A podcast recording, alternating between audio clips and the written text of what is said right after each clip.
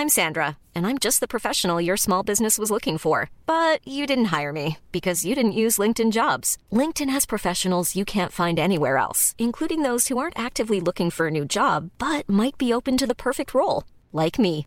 In a given month, over 70% of LinkedIn users don't visit other leading job sites. So if you're not looking on LinkedIn, you'll miss out on great candidates like Sandra. Start hiring professionals like a professional. Post your free job on linkedin.com/people today.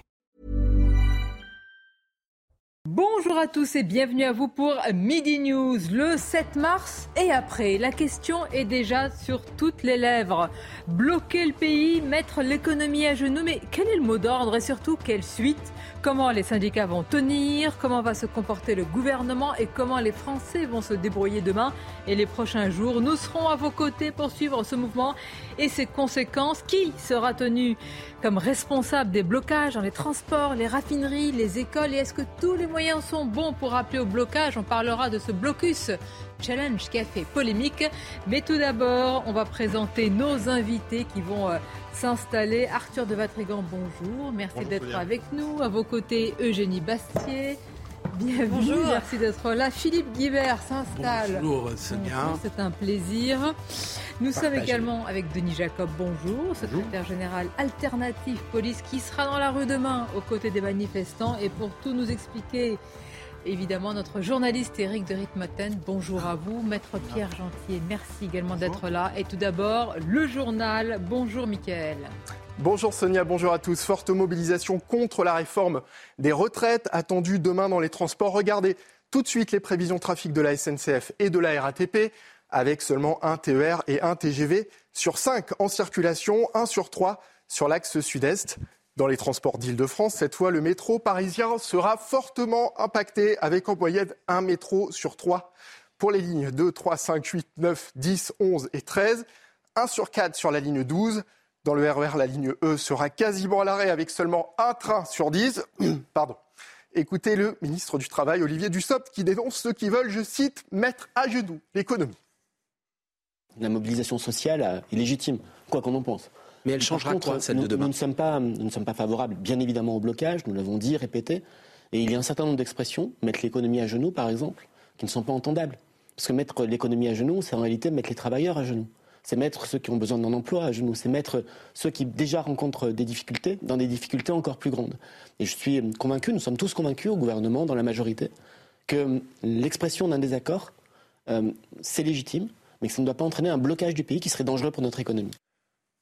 Le Sénat vote la création d'un nouveau CDI pour favoriser l'emploi des seniors. Les sénateurs ont adopté par 202 voix contre 123 contre l'avis du gouvernement et malgré l'opposition de la gauche un amendement en ce sens au projet de réforme des retraites.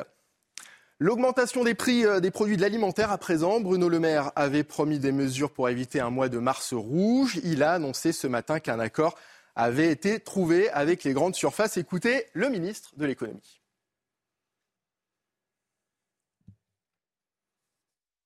Je suis heureux de vous annoncer qu'avec l'ensemble des distributeurs, nous avons trouvé ce matin un accord sur les prix de grande consommation qui nous permettra d'avoir les prix les plus bas possibles sur un certain nombre de produits du quotidien pendant une durée d'un trimestre. Ce trimestre anti-inflation sera un dispositif massif, efficace, protecteur. Il garantira sur euh, un nombre de références élevé qui seront librement choisis par euh, les distributeurs un niveau de prix le plus bas possible. Les autopsies des corps retrouvés en Charente-Maritime se poursuivent aujourd'hui. Elles vont permettre de déterminer si les deux corps retrouvés ce week-end sont bien ceux de Leslie et Kevin, disparus fin novembre dans les Deux-Sèvres. Dans cette enquête, deux des trois suspects ont été mis en examen pour assassinat et placés en détention provisoire. En Tunisie, à présent, des centaines d'Ivoiriens et Maliens ont commencé à être rapatriés ce week-end. Ils tentent d'échapper aux agressions et à l'hostilité dont ils sont victimes depuis le discours du président Kaïs Sayed contre les migrants subsahariens en situation irrégulière. Les précisions avec ce sujet de Geoffrey Defebvre. À Tunis, plusieurs dizaines de Maliens, bagages en main, s'apprêtent à prendre un vol pour Bamako. Ils ne partent pas en vacances, ils fuient la Tunisie après des manifestations hostiles et des arrestations par la police tunisienne. Disons que la situation est devenue assez critique. Personnellement, je suis ici, ça fait 4 ans. C'est ma quatrième année ici en Tunisie. Je fais mon master. Mais euh, j'ai décidé en pleine année universitaire de laisser mes études en plein et puis de rentrer chez moi parce que je ne me sens pas en sécurité. Tout est parti d'un discours du président tunisien Kaïs Sayed le 21 février, accusant les immigrés clandestins subsahariens d'être une entreprise criminelle visant à changer la composition démographique du pays.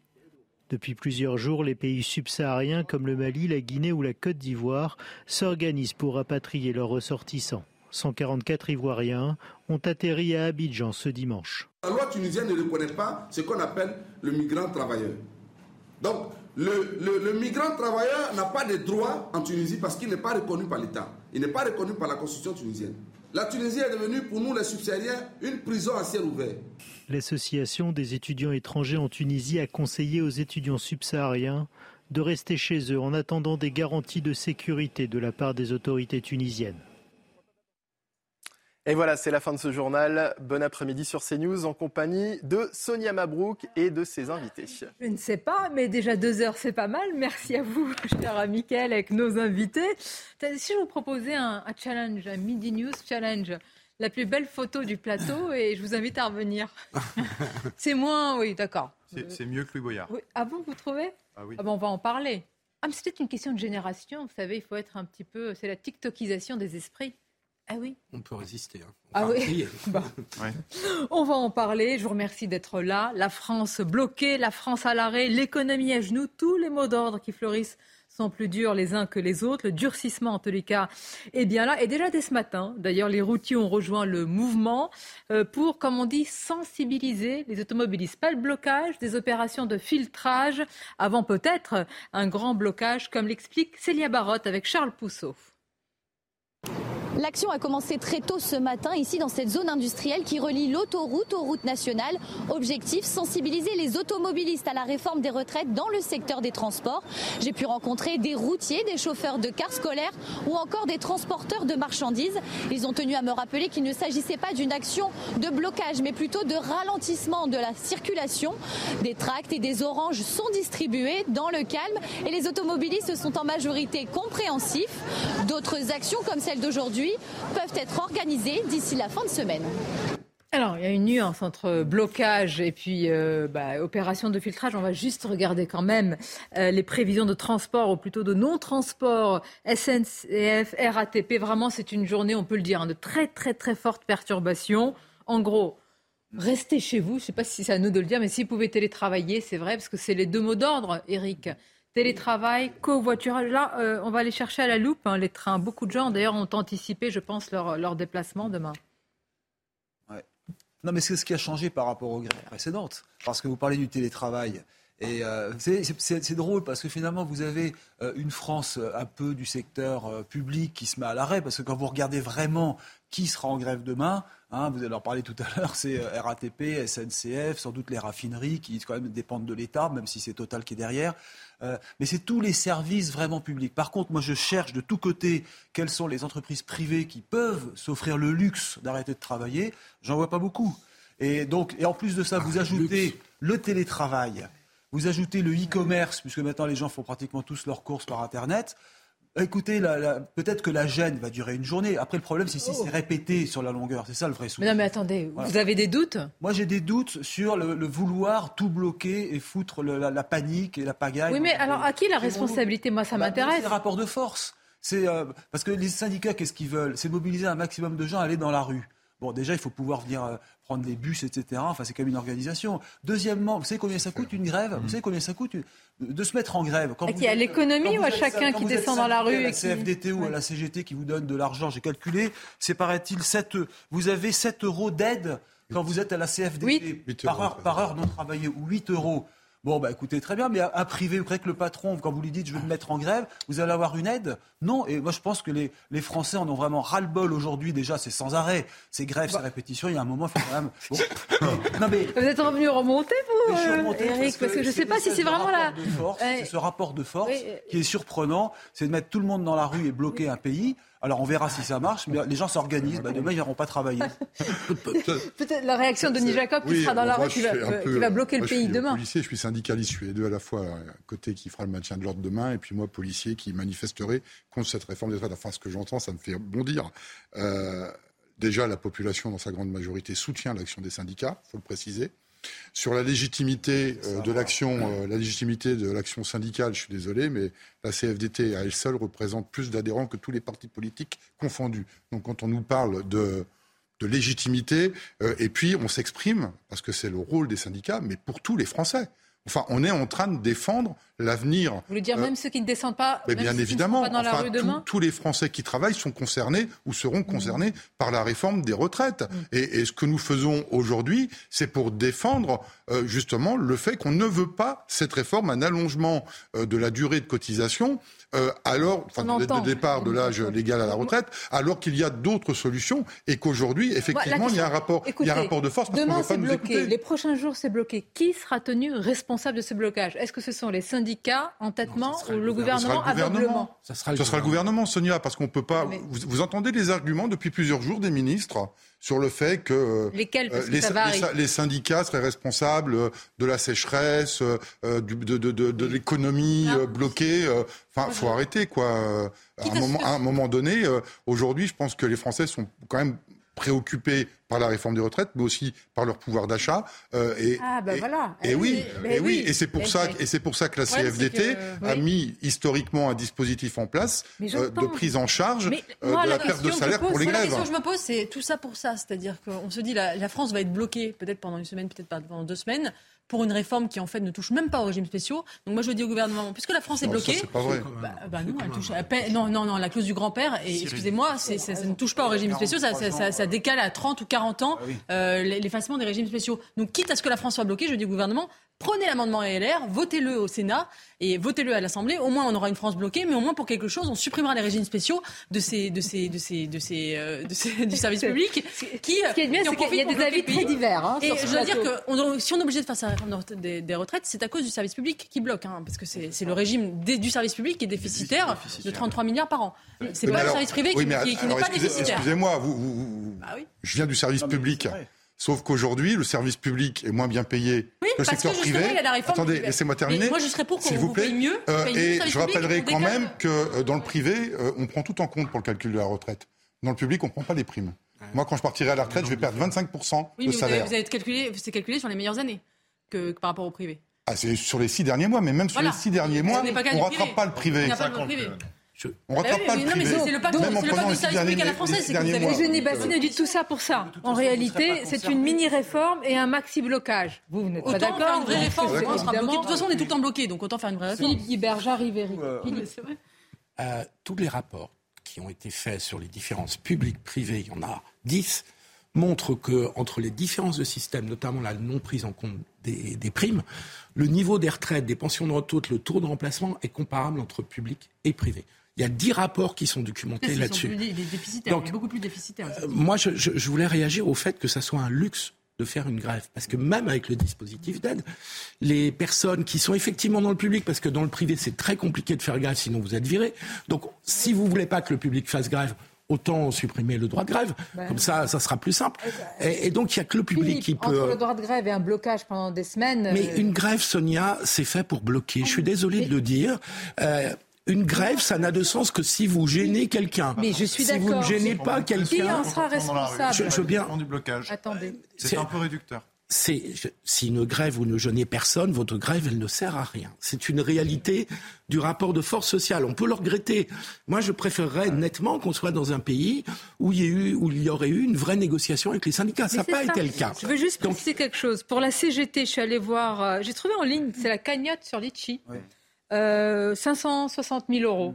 C'est pas beaucoup. Hein. C'est pas beaucoup Non. Rien pour bah, Comment on va remplumer la volaille? Non, par contre, c'est ah, celle de la CFDT qui est plus importante. Hein. Ils, annoncent 150 millions. Là, c'est autre chose. Hein. Ah oui, d'accord, ce petit joueur, là, qu'est-ce qui se passe C'est pour ça qu'ils ont mis du temps à l'organiser aussi. Pierre, je vous donne la parole à tous. Je voudrais juste qu'on regarde euh, ce sujet quand même, ceux qui nous regardent se disent comment on va faire demain? Beaucoup ont anticipé, mais véritablement là, les perturbations. pour ça que j'ai dit restez chez vous, télétravailler pour ceux qui le peuvent, covoiturage, etc. On voit tout ça avec Geoffroy Defebvre et Marine Sabourin. Le secteur de l'énergie est déjà mobilisé. Depuis vendredi, à l'appel de la CGT, plusieurs centrales nucléaires connaissent déjà des baisses de production d'électricité sans impacter le consommateur. Les routiers ont débuté leur mouvement de grève hier avec des opérations escargots prévues partout en France. Du côté des raffineries, la CGT a appelé à la grève reconductible pour, dit-elle, bloquer l'ensemble de l'économie au niveau de la production, de la distribution et de l'importation de carburant. Si le mouvement perdure, il pourrait impacter près de 40 millions d'automobilistes en France. La mobilisation sera également forte dans le secteur de l'éducation. Les prévisions de grévistes dans les écoles maternelles et primaires seront connues dans la journée. Dans le second degré, les enseignants ne sont pas tenus de se déclarer grévistes 48 heures avant. L'intersyndicale de l'enseignement supérieur a appelé à mettre les universités à l'arrêt. Pour la SNCF, le préavis de grève commence ce soir. Le réseau ferroviaire sera fortement perturbé, avec en moyenne un train sur cinq et aucun intercité de jour.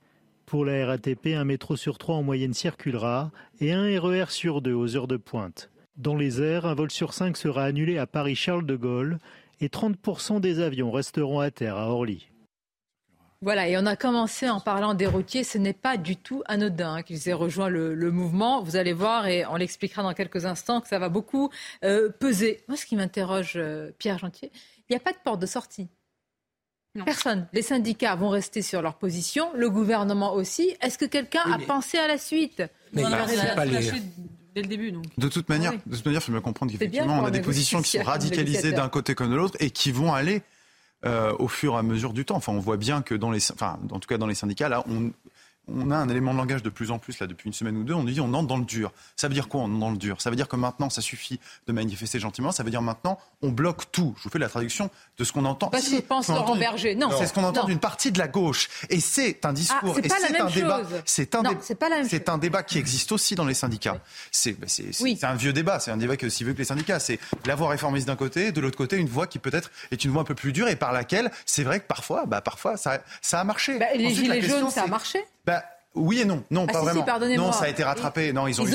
Non, qu'est-ce qu'ils ont Quand il y a eu de la casse, quand il y a eu des violences, ils ont, ils ont eu un peu d'argent, mais l'essentiel des milliards d'euros, ça a été bazardé dans le grand débat, d'accord, dans la grande convention citoyenne qui a abouti à une proposition sur l'écologie qui finalement est tombée aux oubliettes parce que ça ne correspondait pas au président. Mais pour le reste, le RIC, tout ça, ça a été bazardé. Macron a très bien joué son coup là-dessus, il n'y a pas à dire. Mais là, maintenant, la question qui se pose, 10 milliards d'euros annuels, c'est presque le prix de la réforme des retraites. Est-ce que, est-ce que, est-ce qu'on, est-ce qu'on peut aller jusqu'à bloquer tout un pays? Moi, je suis pas d'accord avec ce que vous dites, Philippe. Les grèves, enfin les grèves, elles sont là, elles sont là aussi pour manifester, pour montrer un désaccord. Mais de là à bloquer un pays, par exemple, du raffineur, je suis désolé, ça veut dire qu'on ne pourra plus jamais diriger dans ce pays. Ça fait deux mois que les gens euh, manifestent gentiment. Non mais manifeste extrêmement gentiment. Bah oui. Attendez, pas tous en même temps. Attendez, attendez, attendez. Attendez, Philippe et Denis. Attendez, attendez. La réforme a été détricotée, donc ne dites pas que ça va marcher ça fait deux mois qu'il y a des manifestations pacifiques, sans aucun blocage du pays. Oui. Euh, ça a donné quoi? Ça a produit quoi? Mais ça n'a pas de ciment. Mais c'est au loisir. Ah, qui gouverne? Qui dirige? Mais pas du tout. Qui dirige? Pardon, je dis. C'est pas qui du dirige, tout Philippe? Est-ce que c'est la rue? Est-ce que c'est les syndicats Il y a 10 milliards qui Attendez, sont envolés d'économie. Non, les concessions, elles ont été faites à LR. Elles n'ont pas été faites aux syndicats. La force qu'il y a de. Attendez, attendez. Là, parce qu'on rentre dans le schmilblick politique politicien, on va y venir. Moi, la question, quand vous dites bloquer le pays, Demain, euh, qu'est-ce que ça veut dire bloquer le pays On dirait que vous dites que c'est euh, justement. une vous êtes très Olivier Véran. Hein, il y a une, il y a une petite illusion d'optique qui est que je pense que ce sera surtout l'île de France qui sera bloquée. Parce qu'en province, on peut fonctionner sans les transports collectifs. Après, ça devient vraiment du blocage du pays si les raffineries sont bloquées. Voilà. Alors, en province, on, ne peut plus circuler. Là, ça sera un blocage. Villedieu, qui est syndicaliste et qui parle de ce blocage. Et la parole à vous et à Arthur, qui n'a pas encore euh, pris la parole. Pardon. Hein, euh, le feu, ça brûle. L'eau, ça mouille. Bah, la grève, ça bloque. Voilà, c'est une lapalisse de dire ça, effectivement. La grève, ça bloque. Comme il y a eu des grèves en 95 qui ont bloqué l'économie et qui font qu'aujourd'hui, on a un système de retraite qui fait qu'on est décalé par rapport à ce qui se passe dans les, dans les autres pays européens. Mm. Et moi, j'invite les gens à leur dire, mais pourquoi, effectivement, on part plus tôt que dans les autres pays européens? Parce que justement, il y a des anciens, pas moi, moi en 95, j'étais lycéen, j'étais pas cheminot, il y a des anciens qui se sont battus qui ont perdu de l'argent, mm. qui ont d'une certaine manière, c'est vrai, bloqué l'économie et qui fait qu'aujourd'hui, on peut partir sans être cassé à la retraite. Le spectre de 95, voilà l'exemple pour euh, Fabien Villedieu. Oui, ça, c'était les, les, mobilisations. Je pense qu'on n'est plus dans le même contexte qu'en 1995. Alors ça peut durer, effectivement. Je ne sais pas combien de temps ça durera. Euh, ça, il faut poser la question euh, au, patron des, confédérations. Moi, je ne m'exprime pas au nom de la, de la CFDT. Je m'exprime au, au, nom du syndicat Alternative Police. Mais quand même, euh, de dire que les syndicats seraient les, les, vilains méchants et le gouvernement les, les, les gentils politiques, je ne suis pas d'accord. On a suffisamment, en tous les cas, la CFDT mais collectivement, en intersyndical, suffisamment ouvert la voie au dialogue. Euh, on, a, on, aurait pu faire comme en 95, hein, bloquer tout tout de suite. On ne l'a pas fait. Euh, on ne l'a pas fait. Là, on était dans une démarche de, euh, de discussion, d'ouverture de négociation, sauf qu'il y a un point qui était non négociable, c'était le, le, le, report. Oui. Sonia, voilà, c'est ça. Mais vous êtes arrivé, il y a un point non négociable. C'est le report. C'est le report. Bah, à partir de là, comme ils ne vont pas reculer, qu'est-ce qu'on fait? Eh bien, nous, à la CFDT, on prône l'arrêt l'arrêt, c'est-à-dire de, montrer au gouvernement qu'on est en capacité euh, de faire des situations où le gouvernement doit prendre ses responsabilités pour répondre à l'attente des syndicats. Et quand j'entends que les syndicats ne représenteraient pas les Français, je crois que tous autour de la table, on a des congés payés. Les congés payés, on les doit pas à un gouvernement. On les doit au. Oui, monsieur. Il n'y a pas, a pas que ça. Il n'y a pas eu que ça euh, depuis 1936. Hein. il y a eu plein d'acquis sociaux et c'est certainement pas les gouvernements qui les ont obtenus pour les Français, mais bien les syndicats. Donc quand aujourd'hui on vient faire le procès des syndicats, excusez-moi, mais là euh, il y a quelque chose que je peux pas entendre et c'est bien ça. Si, si on a ce qu'on a aujourd'hui en avantage et en acquis sociaux, c'est grâce aux syndicats. C'est pas grâce à tel ou tel gouvernement. Il ne faudrait peut-être pas l'oublier. Je vais juste donner la parole. Moi, la question que je vous pose depuis le début, je crois que euh, c'est qui, à un moment, un jour de blocage, deux jours, trois jours, quatre, cinq, six, une semaine plus, à un moment, la majorité de Français, là, dans les sondages, 59% qui sont pour le blocage, 59%, va peut-être évoluer et va imputer la responsabilité du blocage à l'une des deux parties. Et donc maintenant, va se jouer beaucoup de choses, Arthur, à partir de demain. Bah, le gouvernement a perdu la bataille de l'opinion, mais il ne faudrait pas que les syndicats croient qu'ils l'ont gagné. Euh, ils l'ont pas encore gagné. Tout le monde est opposé à la réforme, mais pour des raisons très différentes. L'âge est un problème, mais si on fait un sondage qui n'a jamais été fait sur est-ce que vous voulez mettre fin aux régimes spéciaux, vous aurez une majorité de Français qui répondront oui. Oui, donc ça a été fait, 75%. Et si on fait un sondage de code de popularité, je ne suis pas certain que Martinez ait une cote de popularité bien plus élevée que celle d'Olivier Véran, par exemple. Et on parle de responsabilité. Je vous rappelle simplement que qui a appelé à voter Emmanuel Macron en 2022 les syndicats, CFDT, CGT. C'est une des raisons de la. Donc, oui, mais je veux bien. Mais oui, mais le seul programme d'Emmanuel Macron était la retraite et était l'âge de la retraite. Ils ont appelé à voter contre Marine Le Pen, qui s'oppose à cette réforme. Bah si, donc il faut aussi assumer ses non, c'est pas simpliste. Il faut assumer ses responsabilités. Les syndicales travaillent sur des sujets de société. Dès lors qu'il y, a un programme politique qui n'est pas conforme au sujet de société auquel Arrêtez, vous avez appelé à voter travail. Emmanuel Macron, dont le seul programme était la retraite à 65 ans. Non, mais non, monsieur. C'est la seule mesure claire. C'est une analyse simpliste que vous bah avez. Non, c'est réalité. Mais non, réalité. Euh, quand on a des hein, confédérations, moi, je suis un syndicat de police, je travaille pour représenter mes pour les policiers. Une confédération, elle travaille sur des sujets de société. Et, je suis désolé, entre le programme de Marine Le Pen et le programme euh, d'Emmanuel Macron, et eh bien sûr des sujets, des sujets de société, le choix des confédérations euh, était logique. Je suis bah, dans, ce cas, bah, dans ce cas, faut pas. Dans ce cas, après, faut pas. Pardonnez-moi. vous avez fait un choix, c'est très bien, mais après, vous n'avez pas. Excusez-moi, je vous dis ça un peu directement, et vous n'avez pas à vous plaindre. vous avez fait un choix politique oui, d'accord, vous avez fait un choix politique, vous assumez ce choix. Franchement, c'est un peu honteux. Les confédérations ne font pas des positions Non, c'est pas honteux. Pourquoi ce serait honteux On fait des choix politiques, on assume ces choix politiques. Si les gens veulent revenir sur la réforme de retraite, il y a une élection dans 4 ans. Pourquoi c'est honteux? Mais les syndicats l'ont dit au moment de l'élection présidentielle, ils ne votaient pas pour le programme des. C'est pas un blanc-seing, pardon. je termine. Mais ils ont voté quand même. C'est pas un blanc-seing qui a été donné à Emmanuel Macron. Donc, il est tout à fait clair que comme la moitié de l'électorat d'Emmanuel Macron au deuxième tour, qui a donc obtenu 58%, ça fait en gros 30% des Français qui ont voté pour Emmanuel Macron par rejet de Marine Le Pen. On a le droit de rejeter Marine Le Pen encore, c'est bah, autorisé.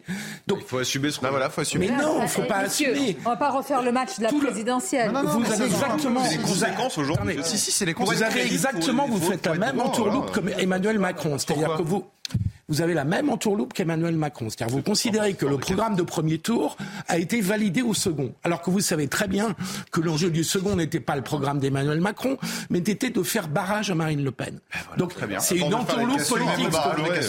Mais vous faites une entourloupe politique. et puis, s'il vous plaît, on va dépasser cela. On est en démocratie, donc on peut avoir Emmanuel Macron, juste après quand même l'élection, a dit qu'il tiendrait compte normalement Absolument. Merci. Oui, mais pardon, euh, d'accord. Euh, Excusez-moi, vous savez, il y a un précédent, c'est Jacques Chirac en 2002. Jacques Chirac, il est élu avec les voix de toute la gauche. Emmanuel Macron, Pierre Gentil et Denis Jacob qui est assis à côté de vous quand il manifeste, il manifeste sincèrement. Je ne remets pas en cause leur sincérité. Bah oui, mais vous êtes en train de dire non, mais ils ont, ils ont, ils ont, voté pour Emmanuel Macron, donc c'est pas sincère qu'ils soient dans la rue. Attention, bah, je précise une repos. Je ne dis pas que vous êtes hypocrite, bien évidemment, mais ce que je dis juste, c'est il faut aussi assumer les conséquences politiques de vos choix. Moi, je pense que tout le monde a le droit de manifester, évidemment, tout le droit de faire grève, mais par contre, si demain, c'est pas la rue qui va décider par blocage, le changement, attendez, le changement, c'est une élection présidentielle dans 4 ans.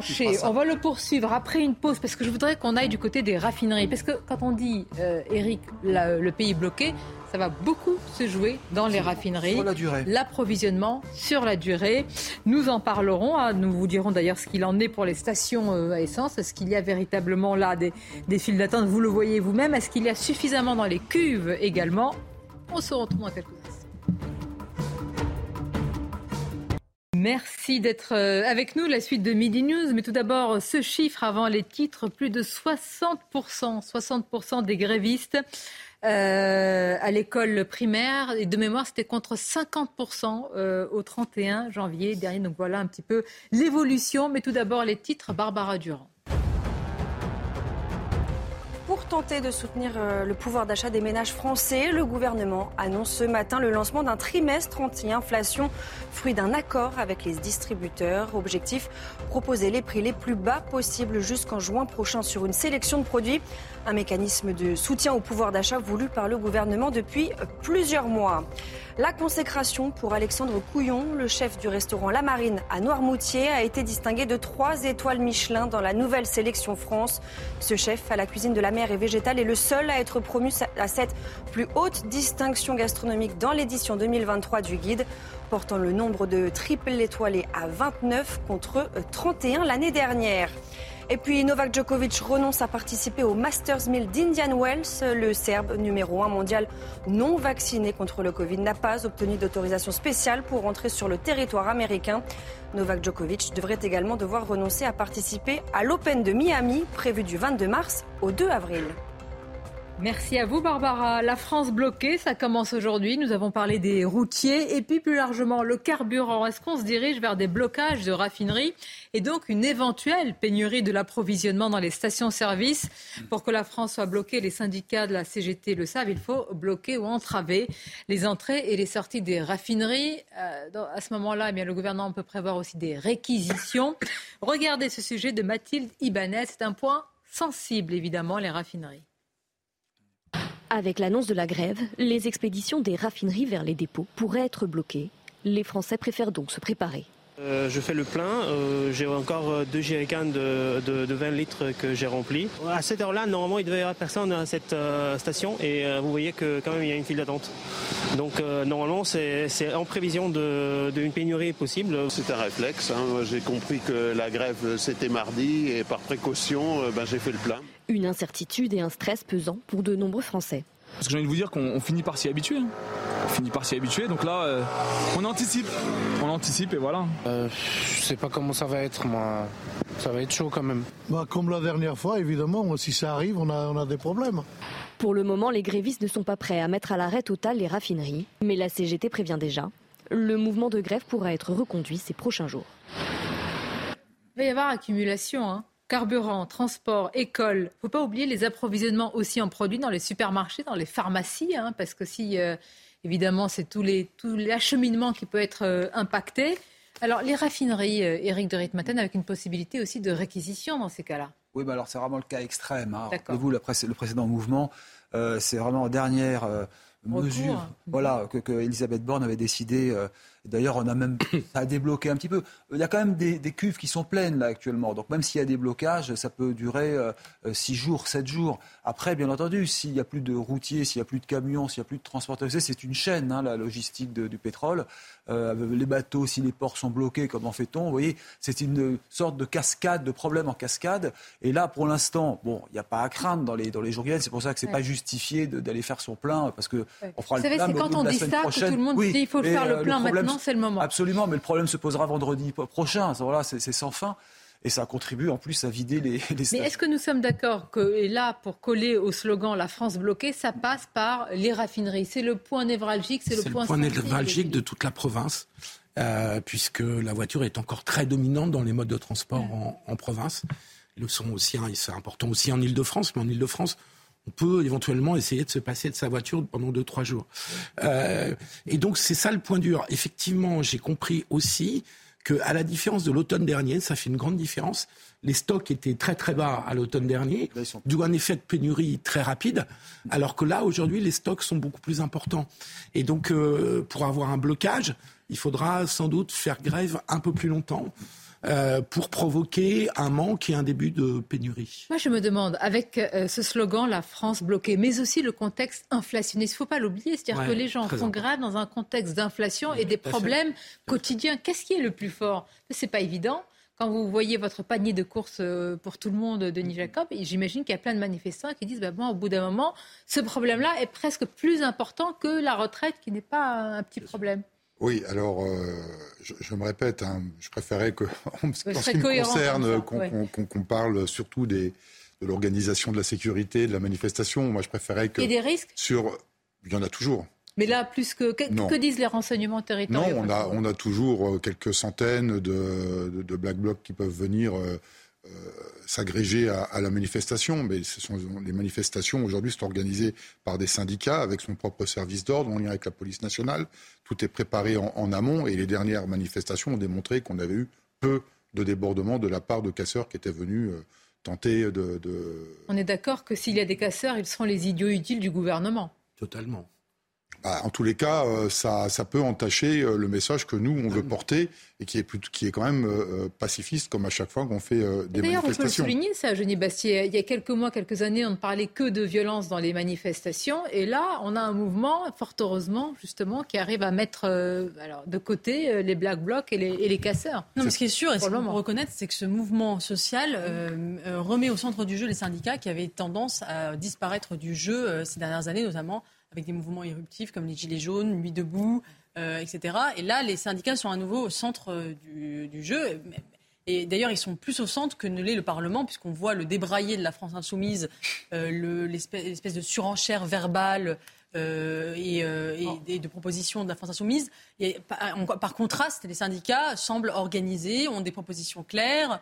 une, une, des, manifestations pacifiques, etc. Donc oui, c'est un point fort pour les syndicats dans un, dans un, dans un, dans un contexte de ces dernières années de désintermédiation euh, des conflits sociaux avec euh, des, des, des, manifestations éruptives. Oui, mais ça, il faut s'en féliciter. Ah le retour des corps intermédiaires. C'est le jeu, le jeu mais oui, normal en fait. Après, moi, il y, a quelque chose qui est, il y a un point qui, qui est étonnant, c'est l'éducation nationale. C'est-à-dire qu'on a peu de manifestations, mm. peu de grévistes euh, à, l'éducation nationale parce qu'ils n'ont pas de caisse de grève, effectivement. Voilà. Euh, mais c'était un point névralgique que le gouvernement suit avec attention parce que si les écoles sont bloquées, pour le coup, toute la province est bloquée. Ça met vraiment le pays à l'arrêt. Et euh, la question des écoles, aujourd'hui, on voit qu'il y, a eu, y a eu des grèves, mais à peu près de l'ordre d'un tiers, je crois, des enseignants. C'est pas, on n'est pas dans une manifestation. ça, progresse, hein, plus de 60% dans, les, dans, le, dans le primaire par rapport à 50%. Et pour la raison faut préciser, Sonia, par rapport à, à ce qui a été dit tout à l'heure, et, contrairement à ce qui a été dit, la majorité des manifestants qui sont dans la rue aujourd'hui viennent du privé, viennent pas du public. La majorité? Bien sûr. Vous venez demain, venez demain dans, la euh, manifestation, vous verrez, il y a la métallurgie, il y a la chimie, il y a tous ces gros secteurs. Mais vous dites que c'est majoritaire. Mais Bien sûr. Euh, je, je demande Une grande partie, en tout cas, en effet. Le week-end, mais attendez, c'est vrai. C'est une en grande, grande, partie, ce sont des militants, enfin des, des adhérents, des travailleurs euh, du privé, pas du public. D'ailleurs, il faut, il faut le.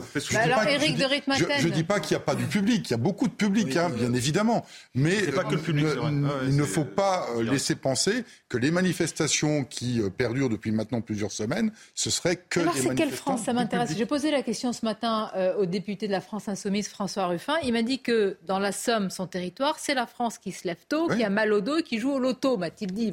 Au-delà de la punchline, est-ce que Mais, mais complètement, bien Sonia, euh, quand vous prenez aujourd'hui l'application de la réforme des retraites telle qu'elle est proposée, vous allez aller dire à quelqu'un qui fait du marteau-piqueur tous les matins, euh, qui va terminer à 64 ans, celui qui travaille dans, les bâtiments, euh, les policiers, vous voyez des policiers à 64 ans dans la rue vous, euh, pas. le ministre du Travail a dit qu'il n'y a pas de perdants. Non, bien sûr, non, le gouvernement n'est pas perdant. Ça, et on se demande comment il fait des économies non, mais la grande erreur perdants.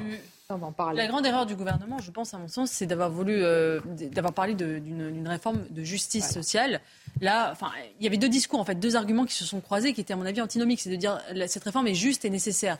Euh, soit elle est juste, et c'est la justice sociale qui est le but. C'était le but de la réforme à points que Emmanuel Macron voulait faire avant le Covid, qui était euh, un système plus juste, notamment entre privé et public. Euh, et là, on a un discours qui dit qu'elle est nécessaire, mais on ne peut pas dire à la fois elle est juste, elle est nécessaire. Soit, Ce sont deux discours, les efforts, soit, soit, on, demande, clairement un effort en français en disant bah oui, cette réforme, elle, va faire des perdants. Évidemment, on est honnête, elle va faire des perdants. C'est pas une réforme de gauche, mais on vous demande des efforts, un assainissement budgétaire pour, euh, pour équilibrer le système. on ne peut pas dire à la fois c'est, il va y avoir des gagnants, c'est juste, et en même temps c'est nécessaire. Vous, avez, vous avez un gros doute aussi. En même temps macroniste. Vous avez un ouais, mais il fallait choisir. Avec, avec cette particularité, et c'est là où ça devient un on peut pas intéressant et On peut pas promettre le plaisir et la douleur. C'est qu'on est, hum, le Macronie dans une division permanente. Et là, on est dans un début de lutte des classes, mais aussi du point de vue de la classe supérieure. Alors qu'on sait que, euh, tous ceux qui ont lu euh, et je pense que les syndicats l'ont bien lu, euh, le mythe révolutionnaire, c'est un truc qu'ils essaient de faire revivre régulièrement, avec toujours cette lutte des classes. Sauf que là, elle est partagée aussi par le sommet. Et c'est là où c'est intéressant. Par contre, je reviens sur ce que vous avez dit, et c'est pour ça, ça peut être différent et ça peut être dangereux pour les syndicats, en tout cas sur le soutien de la mobilisation. C'est comme si c'est des manifestants qui sont beaucoup plus hétéroclites et pas tout le temps très politisés le blocage, la révolution, c'est pas dans leur ADN. Et au bout d'un moment, c'est pas quelque chose qu'ils suivront forcément. Et donc la manifestation peut euh, baisser drastiquement à partir du moment où ça devient inacceptable pour, pour, les, pour les Français. Alors, je, tiens à quand même. Oui, la CFDT ne parle pas de blocage, elle parle de France à l'arrêt, c'est pas tout à fait la même chose. Mais là, on parle de blocage. On ne va pas rentrer dans la euh, sémantique. La France à l'arrêt, un arrêt, c'est un blocage. Ah non, mais c'est important. Non, mais expliquez-moi la différence. Mais la différence, c'est que la France peut être à l'arrêt de manière générale sur le, travail, mais permettre quand même. Moi, excusez-moi, j'ai pris les, transports sans aucune difficulté pendant toutes les grèves qui ont lieu depuis janvier. Non, mais demain, vous allez. Non, c'est pas possible. Demain, eh ben, vous, avez, vu les. on verra. vous, avez, vu, les prévisions. là, vous n'avez pas le détail des précisions, mais vous avez des, des commandes de la circulation qui est prévue. Alors moi, je voudrais parler de la récupération politique, parce que vous avez raison d'insister, c'est un mouvement qui est organisé par les syndicats, mais la récupération politique ou politicienne. Le député de la France Insoumise, Louis Boyard, a lancé un blocus challenge. Principe simple, très simple. Les lycéens ou étudiants sont invités à poster les plus belles, je dis ainsi, hein, photos de blocage, et il y aura un tirage au sort, et l'heureux gagnant, l'heureuse gagnante, sera invité à visiter l'Assemblée nationale. Écoutons-le. Bon, le 7 mars, on fait quoi Non, ça c'est pas le sujet. Le 7 mars, toute la France sera bloquée contre la réforme des retraites. Et parce que cette réforme nous concerne nous aussi les jeunes, on s'attend à ce que tous les lycées et toutes les universités soient bloqués contre la réforme des retraites. C'est pourquoi on lance le hashtag Blocus Challenge. Postez vos plus belles photos de blocus de lycée et d'université. Parmi ces photos, on en tirera une au sort et l'équipe de bloqueurs sera invitée à visiter l'Assemblée nationale avec nous. Donc on se retrouve le mardi 7 mars pour mettre le pays à l'arrêt et participer au Blocus Challenge soit TikTokisation de la politique et on comprend plus rien et on est dépassé. Parce que c'est un niveau, un level, soit c'est le degré zéro et on creuse encore. C'est ça, c'est à défaut d'illuminer le débat par son intelligence, il illumine de sa bêtise. Et sauf que ce qui est assez impressionnant, c'est qu'on le sait, on s'y attend et on arrive toujours à être surpris par sa capacité d'innovation dans la connerie. Et là, le problème ah de Boyard, c'est que bon, ça serait que Boyard tout seul, ça serait pas grave. parce que euh, le problème, c'est que c'est plus global. C'est quand on regarde la manière dont se sont passés les débats, euh, le, le, le, le, le cirque, la clownerie, c'était beaucoup plus général que, que, simplement sûr qu'il ne s'intéresse pas à une frange de la jeunesse. Euh, non mais là, oui, mais ça s'intéresse. Mais ça s'intéresse une partie de la jeunesse. C'est une partie de Comment une partie de la jeunesse se mobiliser sur la réforme de retraite. C'est un peu comme si euh, les poulets se manifester contre la fermeture des abattoirs. Euh, dire à un moment, euh, cette réforme aussi, elle permet la, elle permet la soutenabilité d'un système de, de retraite par répartition. non, mais si, si, si, les, euh, si les jeunes veulent avoir une réforme de retraite, je comprends pas. Non, si les jeunes veulent avoir une retraite aujourd'hui, il faut réformer le système de retraite. Voilà. Sinon, il n'y aura pas de, il n'y aura pas de, système par répartition. Non, ils sont pas pour une autre réforme, ils sont pour rien, ils sont pour la retraite à 60 ans. Et ils sont. je parle de. il les appelle. Je parle de. Bah, j'écoute S'il vous plaît, il les appelle quand même à se mobiliser. Il veut le beurre et l'argent du beurre, c'est-à-dire il veut la retraite à 60 ans et en même temps pas de réforme. Euh, ce moment, à un moment, de dire qui paye. Moi, ce qui m'intéresse, la méthode, le, ce qui a été utilisé. Euh, la, la présidente de l'Assemblée nationale a réagi en l'appelant au respect, respect de l'institution, respect de. Respect de la loi aussi. Respect de la... C'est illégal de bloquer. Ça, ça m'intéresse. Non, mais pardon, excusez-moi, c'est, faut rappeler, c'est-à-dire que là, on a un député de la nation qui appelle à commettre un acte qui est illégal. Bloquer une université, je sais que dans euh, l'esprit des gens depuis un certain nombre d'années, qu'on voit tous ces blocages qui ont entraîné d'ailleurs des dégradations. Hein. Je, connais un peu, par exemple, pour la Sorbonne, ça, se chiffre en centaines de milliers. Je crois même qu'on a dépassé le million d'euros. Mais, mais ça, il n'y a pas de problème, il n'y a pas de condamnation. Mais oui, c'est illégal de bloquer. Et ce député qui est député de la nation française appelle à faire quelque chose qui est illégal. Ça n'a pas l'air de susciter énormément de réactions dans le monde politique. Je trouve ça assez incroyable. Pourquoi? Parce qu'encore une fois, c'est toujours pareil. C'est la légitimité qui est toujours au bout de la légalité de ce qu'on prétend. Ce monsieur appelle à bloquer pourquoi? Pour euh, la, question des retraites, etc.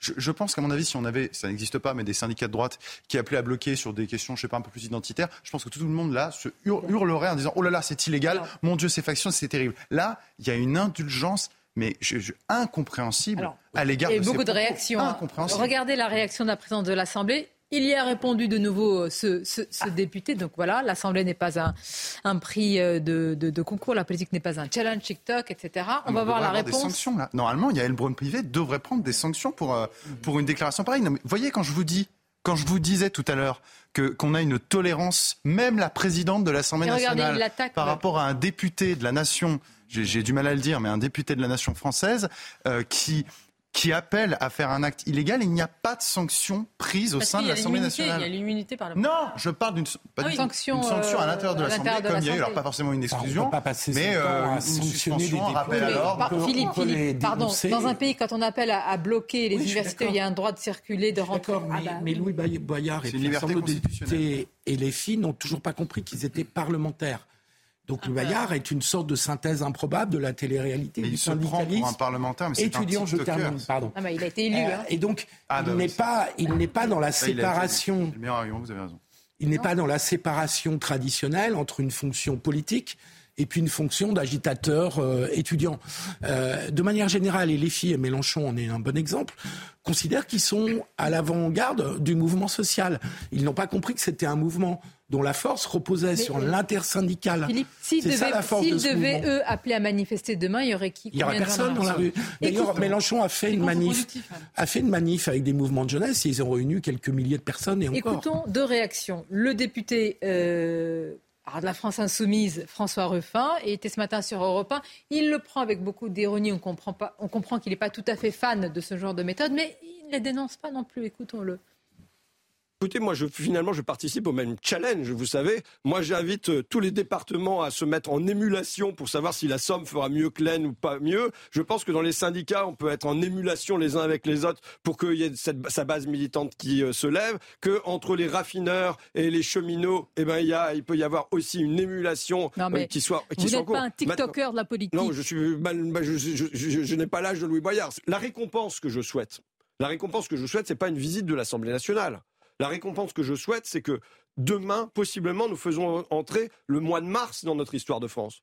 Le mois euh, de novembre de 2018 est entré dans notre histoire. Le, mois de décembre 95 est entré dans notre histoire. Le mois de mai 68 est entré dans notre histoire. Eh bien, est-ce que la question se pose aujourd'hui? Vous savez, c'est un livre qui a une page blanche. Maintenant, c'est aux gens qui m'écoutent, c'est eux qui vont l'écrire ou qui vont pas l'écrire. Moi, je vous pose la question. Euh, demain, c'est la grève ou la révolution? Bah justement, c'est ça où c'est intéressant, c'est qu'on oublie, vous parlez des députés, ils ont oublié qu'ils sont députés Boyard et LFI, mais non, ce qu'on a oublié, c'est l'ADN révolutionnaire.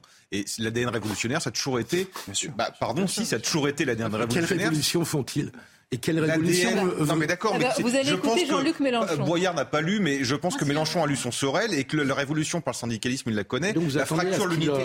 Je... Il marche sur l'Elysée pour faire une. Attendez, la prise, renverser la prise du palais d'hiver. Ça s'appelle renverser la table et se foutre imperdument des institutions et que tout est moyen la violence. Oui, mais ce qui Et ça, c'est l'ADN révolutionnaire. Non, mais ce qui est intéressant, c'est qu'il prend l'exemple de décembre 95 et là de mars 2023.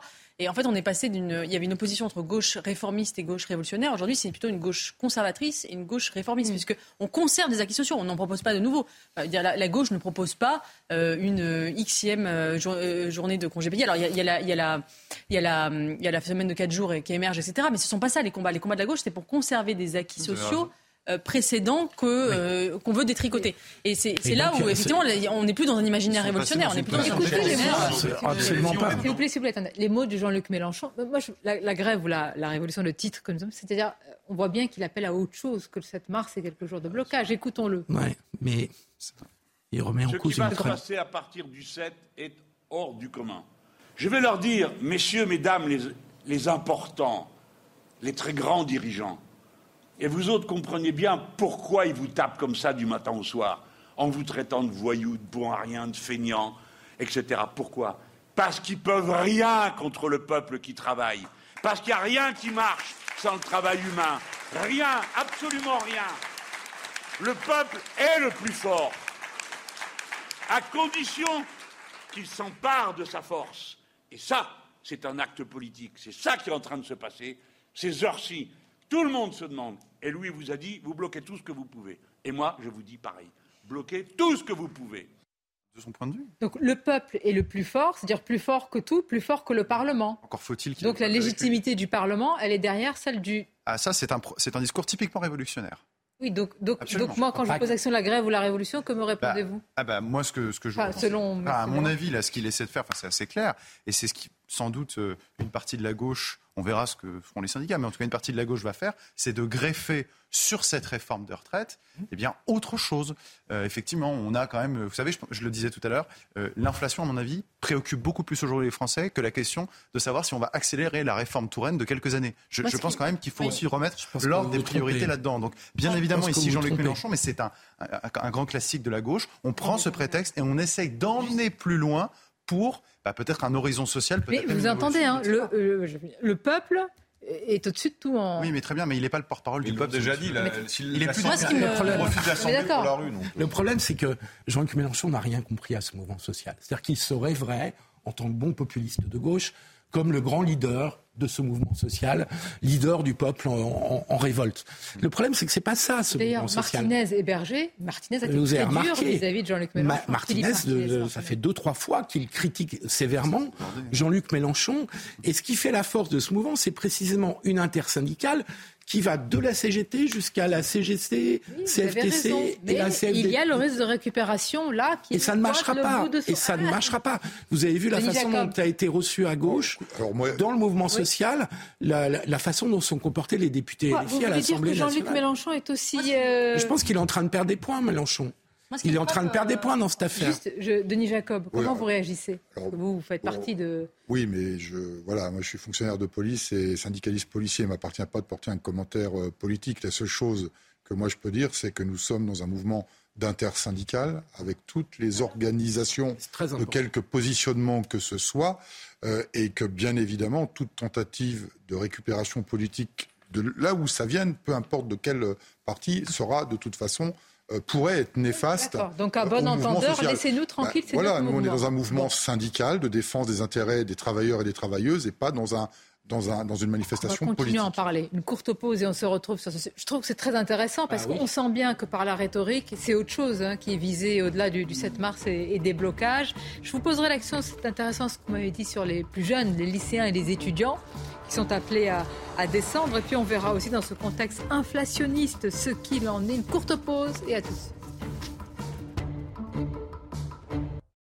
Merci d'être euh, avec nous. Midi News, la suite, transport, école, énergie, port. Voici les secteurs qui devraient être paralysés demain. Mais la question c'est, et après, avec une euh, reconduite possible de la grève, quelles conséquences on va en parler? Tout d'abord, le journal. Rebonjour à vous, Michael. Rebonjour Sonia, bonjour à tous. Mauvaise nouvelle pour les parents. Plus de 60% de grévistes hein, sont prévus demain euh, dans les écoles contre la réforme des retraites, annonce du SNUI PPFSU, le premier syndicat du primaire. Le taux de grévistes le plus élevé chez les enseignants date du 19 janvier dernier. Les syndicats avaient eu recensé jusqu'à 70% d'enseignants grévistes dans le primaire et 65% dans les collèges et les lycées. Et alors qu'au Sénat, les débats se poursuivent autour de la réforme des retraites, les sénateurs ont voté aujourd'hui la création d'un nouveau CDI pour favoriser l'emploi des seniors. Sur place, on retrouve Elodie Huchard avec Charles Baget. Elodie, il s'agit d'un amendement adopté contre l'avis du gouvernement et malgré l'opposition de la gauche. Oui, c'était un amendement euh, souhaité euh, par la droite qui veut une sorte de boîte à outils, comme ils disent, pour favoriser l'emploi des seniors. Adoption à 202 voix pour, 123 voix contre. En fait, ça serait un CDI pour les chômeurs de plus de 60 ans. Les entreprises verront une baisse, voire une exonération de leur cotisation patronale si elles accordent un CDI à une personne de plus de 60 ans. Alors, le gouvernement était contre pour des raisons économiques. Gabriel Attal chiffrait cette mesure à plus de 800 millions d'euros. On rappelle que le but de cette réforme, en théorie, c'est d'équilibrer le système de retraite. Et donc, plus il y a de concessions, plus il y a d'argent finalement qui partent dans les concessions, moins cet équilibre est respecté. Le texte qui continue quand même de patiner au Sénat, même si l'ambiance est beaucoup plus calme. La droite qui a enregistré euh, une autre victoire, notamment avec euh, l'index senior voté dans la nuit pour les entreprises de plus de 300 salariés et non pas 50, comme le voulait euh, l'Assemblée nationale. Mais la journée surtout qui va être décisive, c'est demain. La gauche compte regarder comment se passe la mobilisation pour savoir quel va être son comportement les jours suivants dans l'hémicycle. On le rappelle quand même, il reste une semaine de débat, certes, mais encore, encore 18 articles. Il va donc falloir aller très vite si les sénateurs veulent aller au bout du texte. Merci beaucoup. Elodie Huchard en direct de, euh, du Sénat. Les images sont signées Charles Baget. Pendant ce temps, le gouvernement continue de défendre euh, sa réforme. Écoutez le ministre du Travail, Olivier Dussopt. Il était l'invité de nos confrères de France Info ce matin. Grâce à cette réforme, et évidemment en fonction du nombre de trimestres cotisés, de la carrière de chacun, tout le monde sait que le calcul des retraites est hyper difficile. On a 1 800 000 retraités actuels qui vont avoir une revalorisation et que chaque année, sur les 800 000 départs à la retraite, 200 000 auront une meilleure retraite que sans la réforme et on parle de petites retraites. En Ukraine, des tirs ont été euh, signalés ces dernières 24 heures euh, à l'est du pays contre des zones d'habitation, des tirs qui ont fait au moins 5 euh, morts selon les autorités ukrainiennes près de Bakhmut. Les habitants vivent dans la peur depuis cet été, comme nous le montre ce sujet de Sarah Varny. Dans cette ville située à l'ouest de Bakhmut, les habitants ont appris à vivre au cœur des combats. Ce soir-là, Victor prépare un repas à base de viande, un luxe en ce temps de guerre. C'est notre chef cuisinier, il est génial. De quoi mettre un peu de baume au cœur pour ses habitants. Nous ne sommes pas sans peur, nous avons aussi peur, nous sommes des gens vivants, nous voulons aussi vivre. Depuis des mois, les habitants se sont installés dans le sous-sol afin de se protéger, fatigués et résignés. Mais malgré leur peine, pas question de fuir. Je veux juste la paix, le silence, le calme, et juste être à la maison, sur notre propre terre, là où nous sommes. Continuer à vivre malgré la bataille qui fait rage dans la région, dans cet épicentre de la guerre à l'est de l'Ukraine, qui dure depuis des mois. Et puis regardez ces images impressionnantes prises à l'intérieur d'un avion de la compagnie américaine Southwest. L'appareil a dû atterrir en urgence hier à Cuba à cause d'un problème au décollage. Alors qu'il partait pour la Floride, le Boeing a détecté un incident sur un de ses euh, moteurs juste après avoir pris son envol. L'atterrissage n'a fait aucun blessé. Dans un instant, la suite des débats de Midi News avec Sonia Mabrouk et ses invités. Mais d'abord, votre chronique sport avec la victoire de Marseille contre Rennes hier soir en Ligue 1.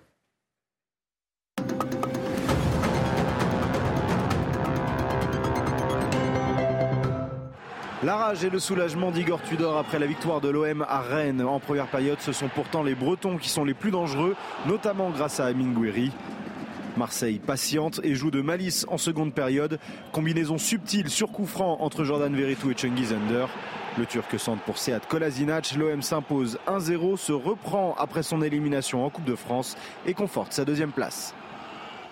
Midi News avec Eugénie Bastier, Pierre Gentier, Arthur de Vatrigan, avec Denis Jacob, avec Philippe Guibert, avec Pierre Gentier. On accueille Merci d'être là. Vous savez comment je m'appelle? Bah, Gauthier, évidemment, notre journaliste politique. C'est très intéressant ce que vous allez nous dire sur ce qui se passe au Sénat dans quelques instants, parce que là, vraiment, on marche sur la tête. Mais je voudrais qu'on s'arrête sur ce chiffre au niveau des écoles primaires. Regardez, 60% euh, du taux de grévistes, c'est pas rien du tout. On vous donnait le chiffre 31 euh, janvier, c'était 50%. Philippe, là, c'est-à-dire école, on le disait, transport, c'est l'accumulation en réalité qui va beaucoup euh, jouer par rapport à demain. Mais dans l'école, la question des salaires et de l'inflation dont vous parlez tout à l'heure est tout à fait décisive, parce que ce sont des petits salaires, les salaires des profs. Et donc le fait d'enchaîner des journées de grève au mois de janvier a fait que le taux de grève a, progressivement baissé. Mhm. Et là, après presque un mois ou trois semaines de pause, euh, les enseignants peuvent se permettre de, de, se remettre en grève et de perdre une journée de salaire, ce qui compte beaucoup, parce que sur un salaire... Euh, de 2000 euros ou moins, euh, une journée de salaire, ça pèse, euh, ça pèse lourd. Bien sûr, dans le détail. Je ne sais pas s'ils pourront le faire très longtemps. Oui, dans le détail, dans la. Je me pose. Vous avez raison, dans la capitale à Paris, ce sont environ 120 écoles qui seront fermées sur 645. Euh, Donc ce qui, ce qui a des effets pour le coup de blocage, puisque ça suppose que les parents s'organisent et trouvent des moyens de soit de garde, soit puissent s'organiser en télétravail. Alors c'est vrai que dans Paris intramuros, qui devient hélas, de plus en plus une ville de cadres ou de cadres sup, voire de cadres dirigeants, euh, de faire du télétravail est souvent plus, plus possible que ça l'était il y a 20 ans euh, au moment des grèves de 95. N'empêche que euh, ça va avoir un effet lourd demain sur l'activité. Vous dites que les profs sont mal payés en France, c'est vrai, c'est une réalité par rapport à d'autres pays, notamment l'Allemagne. Mais vous savez combien la part, la part du salaire des profs qui, est qui est alloué aux retraites, c'est 28 C'est plus d'un plus d'un quart, presque un tiers du salaire des profs qui est alloué aux retraites. Donc en fait, c'est ça le pacte social français, c'est-à-dire qu'on vous dit vous avez la retraite à 60 ans, mais vous êtes mal payé.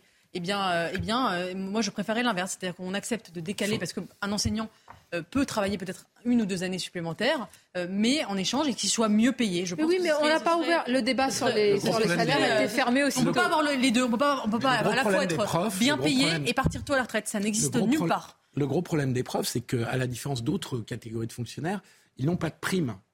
Et donc, le niveau de leur retraite, c'est pour ça qu'il y a un niveau de cotisation qui est important, parce qu'ils n'ont pas de prime. Il y a un problème. Et donc, euh, ils se retrouvent, ils se retrouvent des fonctionnaires a été gelé notamment dans, notamment dans, On n'est pas là. Et dès demain, 60% de grévistes avec l'accumulation pour l'énergie, pour les transports, et etc. Je voudrais qu'on passe par le Sénat. Alors là, ce qui s'y passe, c'est quand même assez incroyable. Euh, Gauthier, avec euh, eh bien cette, euh, ce CDI pour les seniors, combien ça coûte? 800 millions d'euros selon ah, les estimations euh, du ministre des Comptes publics, euh, à savoir Gabriel Attal. En fait, euh, quel est l'argument sur lequel le gouvernement justifie sa réforme? La lutte contre le déficit à l'horizon 2030. 13,5 milliards d'euros de déficit qui était prévu on n'arrivera pas à éponger ce déficit avec les nombreuses concessions faites aux républicains. Aujourd'hui, on vise un, un, déficit de 600 millions d'euros. Donc, euh, ce sur quoi le gouvernement fait campagne pour défendre sa réforme des retraites tombe. D'abord parce qu'il y a eu les concessions, vous savez, sur les fameuses carrières longues faites aux républicains. C'est à partir de ce moment-là qu'on a perdu l'équilibre budgétaire. Et là, au Sénat, alors même que Bruno Retailleau avait dit il y a une semaine dans les colonnes du Parisien qu'il fallait retrouver l'équilibre budgétaire et qu'on avait vu donc euh, une division devant tout le monde entre sénateurs et députés LR, il y a la surcote de 5% pour euh, les mères de famille, ça, ça coûte 300 millions. Et il y a donc ce fameux CDI pour les seniors pour lutter contre le chômage des seniors. En échange, en fait, il faut expliquer ce que c'est que le CDI pour les seniors? Si une entreprise garde son senior qui a plus de 60 ans jusqu'à sa retraite, eh bien, elle est exonérée de cotisation. Non, mais c'est bien, la, bien la preuve que les Républicains savent plus C'est-à-dire que leur discours, leur discours depuis le début, à l'opposition de cette retraite, c'est de dire nous, nous voterons en responsabilité au regard du budget. Et aujourd'hui, on voit qu'ils viennent, ils viennent, ils viennent de lâcher 800 millions. En réalité, il y a un, un seul sens à cette réforme, ça concerne les seniors, et c'est ce qui reste de l'électorat les républicains aujourd'hui. Mais idéologiquement, ce parti n'a absolument plus de tête. C'est vraiment flagrant. On le voyait avant, mais alors là, en l'occurrence, pour ce second quinquennat d'Emmanuel Macron, je veux dire, entre Aurélien Pradier, Éric Ciotti, Retailleau, qui, qui semble au niveau du discours dire l'inverse en une semaine, c'est extraordinaire. Je, je, je, pense qu'aujourd'hui, ça va être très compliqué pour eux de s'affirmer sur le paysage politique, en particulier vis-à-vis -vis des élections européennes. Si je peux préciser une chose, le déficit, c'est pas 13 milliards par an, mais c'est 45 milliards par an, parce qu'il faut ajouter aux 13 milliards les 33 milliards du public. Oui, qu'on oublie à chaque fois d'ajouter. oublie à chaque fois, donc c'est 45 milliards. Alors, l'argument du gouvernement, c'était d'éponger 13,5 milliards. Mais, il restera 600 millions. C'est déjà lourd. Je comprends pas très bien là, ce, qui, ce, qui, vous dérange dans cette euh, vote du nouveau CDI parce qu'on sait que euh, le pas, mais non mais je veux dire dans la logique non mais ça coûte. d'accord mais alors dans la logique c'est euh, de dire le, ch le, chômage la discrimination elle est sur les seniors en France aujourd'hui euh, le chômage il est sur les seniors en France aujourd'hui on demande aux gens de travailler plus c'est la logique de la retraite de la réforme de la retraite sauf que pour travailler plus il faut avoir un boulot or les seniors n'en ont pas Ensuite, on calcule 800 millions pour des aides ou pour décharger les entreprises, exonérer les entreprises de charges. Sauf qu'il faut le, on dit que ça coûte 800 millions. Mais combien coûte le chômage des seniors? On va peut-être mettre le chiffre en face pour vérifier l'assurance chômage ça coûte tant et le, le, la, la, la, la fiscale coûte tant. Le, je trouve ça logique, ça aille dans le bon sens de, de, de, faire une réforme sur les seniors qui sont touchés par le chômage quand on demande aux gens de travailler plus. À partir du moment où il faut qu'ils travaillent plus. Il n'a pas tort. Il a pas L'un des arguments de la réforme, c'est aussi de dire euh, cette réforme, non seulement va faire des, va faire des économies, bon, elle n'en fait plus, mais elle va rapporter de l'argent parce que les gens vont travailler plus et que ça va rapporter des cotisations sociales qui ensuite pourront être allouées à des, à des budgets. Là, vous supprimez les cotisations sociales, donc vous supprimez aussi un effet positif de la réforme sur le budget. Et on aurait pu imaginer d'autres systèmes. J'ai oublié de le préciser, mais évidemment contre l'avis du gouvernement, ce qui montre à quel point le gouvernement est mal quand euh, il y a une coalition euh, des euh, oppositions à l'Assemblée et quand le Sénat est tenu par une majorité Bien. de droite qui n'est pas d'accord avec Sénat, elle. ça n'avance pas aussi vite aussi qu'on aurait pu le penser. Hein. Exactement, parce Bah qu'il oui. y a de l'obstruction, non pas Ah, par des oui. amendements, mais par des rappels au règlement Voilà. sans cesse, notamment de la gauche. Mais vous savez pourquoi, Sonia, la gauche fait ça? Parce qu'elle ne veut pas arriver sur le fameux article 7, il n'y a pas de crainte, avant la mobilisation de demain, parce que si l'article 7 est voté favorablement, ça pourrait démobiliser demain dans la rue. La grève ou la révolution? Je voudrais qu'on revienne euh, sur euh, Jean-Luc euh, Mélenchon, parce que quand même, c'est- une rhétorique qui est importante, qui peut aussi participer à délégitimer, ou en tous les cas à prendre entre guillemets en otage, j'aime pas ce mot, le mouvement qui est un mouvement syndical. On va le réécouter, Jean-Luc Mélenchon. Il harangue, je sais pas qui, mais en tous les cas, la salle. Il, la salle, pas Jean. La salle, on ne sait jamais. je sais pas pourquoi je vais le préciser. On va, on va l'écouter. Et il se dit aussi en accord avec euh, le député Louis Boyard. Ce qui va se passer à partir du 7 est hors du commun. Je vais leur dire, messieurs, mesdames, les, les importants, les très grands dirigeants, et vous autres comprenez bien pourquoi ils vous tapent comme ça du matin au soir, en vous traitant de voyous, de bons à rien, de feignants, etc. Pourquoi? Parce qu'ils peuvent rien contre le peuple qui travaille. Parce qu'il n'y a rien qui marche sans le travail humain. Rien, absolument rien. Le peuple est le plus fort à condition qu'il s'empare de sa force. Et ça, c'est un acte politique. C'est ça qui est en train de se passer. Ces heures-ci, tout le monde se demande. Et lui vous a dit, vous bloquez tout ce que vous pouvez. Et moi, je vous dis pareil. Bloquez tout ce que vous pouvez. Bon. Il y a une confusion hein, entre le rôle du politique et le rôle du syndical. Ah, en France, il y a Mais une qui tradition. l'entretient? Ah bah Mélenchon. Ah oui. Euh, qui se rêve comme une sorte de leader maximo euh, du, du, du peuple en lutte. Il y a une tradition en France qui s'appelle la charte d'Amiens, qui date de 1906, qui donne une, une indépendance entre les syndicats et les partis politiques. Et traditionnellement, la gauche, PC, PS, essayait de respecter au moins dans le discours, du PC c'était un peu plus compliqué, euh, au moins dans le discours cette indépendance. Or là, Mélenchon essaye de jouer en doublon avec une stratégie complètement personnelle de LFI, parce que ni ELV, ni les écolos, ni les socialistes, ni les communistes ne tiennent le même discours. Donc LFI a une stratégie complètement perso qui consiste à vouloir se mettre en tête de file, en chef de file de ce mouvement social, ce qui est une incompréhension complète, comme vous l'avez dit tout à l'heure, de ce mouvement social qui est très divers. Oui, mais c'est pour ça que je pose la question de la suite, Philippe. C'est-à-dire que à, à partir de demain, quand le gouvernement ne va pas bouger, il va y avoir quand même de dissensions. C'est-à-dire Jean-Luc Mélenchon va dire bloquer tout. Monsieur Martinez aura une ligne. Peut-être que Monsieur Berger va dire ah, à partir de là, il faut peut-être voir d'autres euh, solutions ou d'autres pistes d'a- d'atterrissage. Pour l'instant, quand même, il n'y en a pas.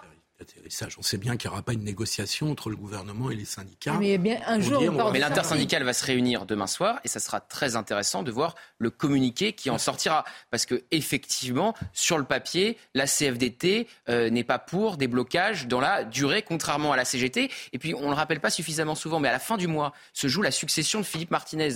Donc là, si vous voulez, Philippe Martinez, il est plusieurs fois euh, dépassé sur euh, sa gauche par ses euh, possibles successeurs et aussi par ses possibles euh, successeurs. Par exemple, l'un des possibles successeurs, a dit que s'il y avait des réquisitions dans les raffineries, là où ça peut bloquer, ça serait la guerre. Ça serait la guerre. Donc ça sera intéressant de voir effectivement s'il y a des divisions qui commencent à apparaître au sein de l'intersyndicale. On rappelle que la CFDT a eu gain de cause pendant les vacances de février, puisque la CGT voulait, voulait bloquer plus tôt et la CFDT a dit non. Sinon, on va perdre l'opinion des Français en les empêchant de se déplacer pendant les vacances. Alors, ce qu'on a perdu, c'est les arguments du gouvernement. On y viendra. Avec hier euh, un entretien aux Parisiens complètement lunaire, on peut le dire. Une réforme de gauche du travail et, qui ne fait pas de, de, perdants. Mais tout d'abord, parlons du contexte. L'inflation.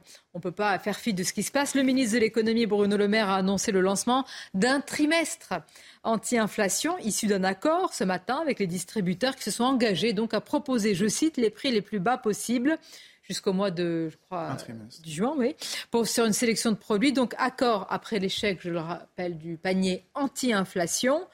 Les prix continuent de flamber. C'est indécent quand on voit certains prix. Écoutons ce qu'a dit hier Aurore Berger dans le grand rendez-vous Europe 1 CNews Les Échos. On peut en parler de la responsabilité de la grande distribution. Quand vous faites 40% de taux de marge sur le jambon, par exemple, qui est probablement l'un des aliments les plus consommés dans notre pays, qui se retrouve dans tous les frigos des Français quasiment, euh, avec lequel vous nourrissez vos enfants, quand vous faites 40% de taux de marge, je ne pensez pas que la grande distribution, elle peut aller un petit peu plus loin? Quand vous faites 80% de taux de marge sur les pâtes, les pâtes, il n'y a pas un aliment presque plus essentiel, notamment pour les familles les plus modestes. Vous ne pensez pas que vous pouvez faire un effort? Ce que je dis par contre à la grande distribution et ce que nous avons fait à l'Assemblée nationale, c'est que cet effort, il ne peut pas se faire sur le dos de nos agriculteurs. Et de la même manière, ce n'est pas nos TPE et nos PME qui doivent en payer le coût. Donc encore une fois, chacun doit prendre sa part. L'État a pris sa part, à la grande distribution de prendre la sienne. Alors, l'État a pris sa part. On ne le dit pas assez, mais la part de TVA est fixe. Hmm. Donc quand les prix augmentent, qui gagne de l'argent? L'État. Eh Donc l'État pourrait faire le choix de baisser la TVA. Mais l'État, par ailleurs, fait énormément de chèques sur l'essence, sur l'énergie. Euh, L'État ne peut pas tout non plus. Et c'est, je trouve ça très bien d'avoir demandé à la grande distribution. Ne faites pas votre juste pas. Comment? Non, l'État ne peut pas tout. Mais là, là bah, pas Non, mais c'est bien. Par contre, il peut, il, peut, il peut forcer la main de la grande distribution. Ça, c'est sûr. Il peut réguler. Le rôle de l'État n'est pas forcément. Pour le panier anti-inflation, ça a été un succès. Bah oui, mais c'était pas forcément une bonne idée. Là, de ce que j'ai compris, ça va être un truc qui va être plus mesuré, plus local. Donc, euh, ça va être plus ciblé. Euh, le rôle de l'État n'est pas que de faire des chèques. Le rôle de l'État, c'est aussi d'imposer des euh, grandes distributions qui, pardon, se gaffent quand même et se sont bien gavés depuis six mois sur l'inflation. Euh, on va pas pleurer auprès d'eux. Euh, et le principe étant et de protéger le consommateur et de protéger le producteur. Bon, entre-temps, euh, celui qu'il faut attaquer, ou en tout cas celui qui doit faire des efforts, c'est le distributeur, c'est l'intermédiaire, c'est la grosse distribution. Et avec les marges qui se font, ils peuvent le, faire. Bah, écoutons justement euh, la réaction Michel-Édouard Leclerc, invité ce matin de Laurence Ferrari. J'ai beau faire de la com ou savoir faire de la com, je pense que je dois tenir ma promesse et je ne dois pas sacrifier cette image prise sur l'autel d'une com politique. Je ne pouvez pas aller sur la photo pour dire Leclerc vend moins cher, là, juste là. Enfin, franchement, j'ai 71, 71 ans, 45 ans de métier. Euh, notre public, vous, vous êtes plus jeune, mais tous les gens qui me connaissent savent que j'ai pas attendu une réunion publique pour, euh, pour être moins cher. Il le dit avec le sourire. Ça s'appelle de l'opportunisme, ça. Oui. Euh, de communication quand même, parce que, parce que je suis assez d'accord avec vous. Euh, la grande distribution, de manière générale, euh, a quand même bien profité de la situation économique depuis six mois, et on pourrait dire depuis 20 ans ou 30 ans, puisque la France a fait le choix de la grande distribution au détriment des, commerces de, de, de proximité, de centre-ville.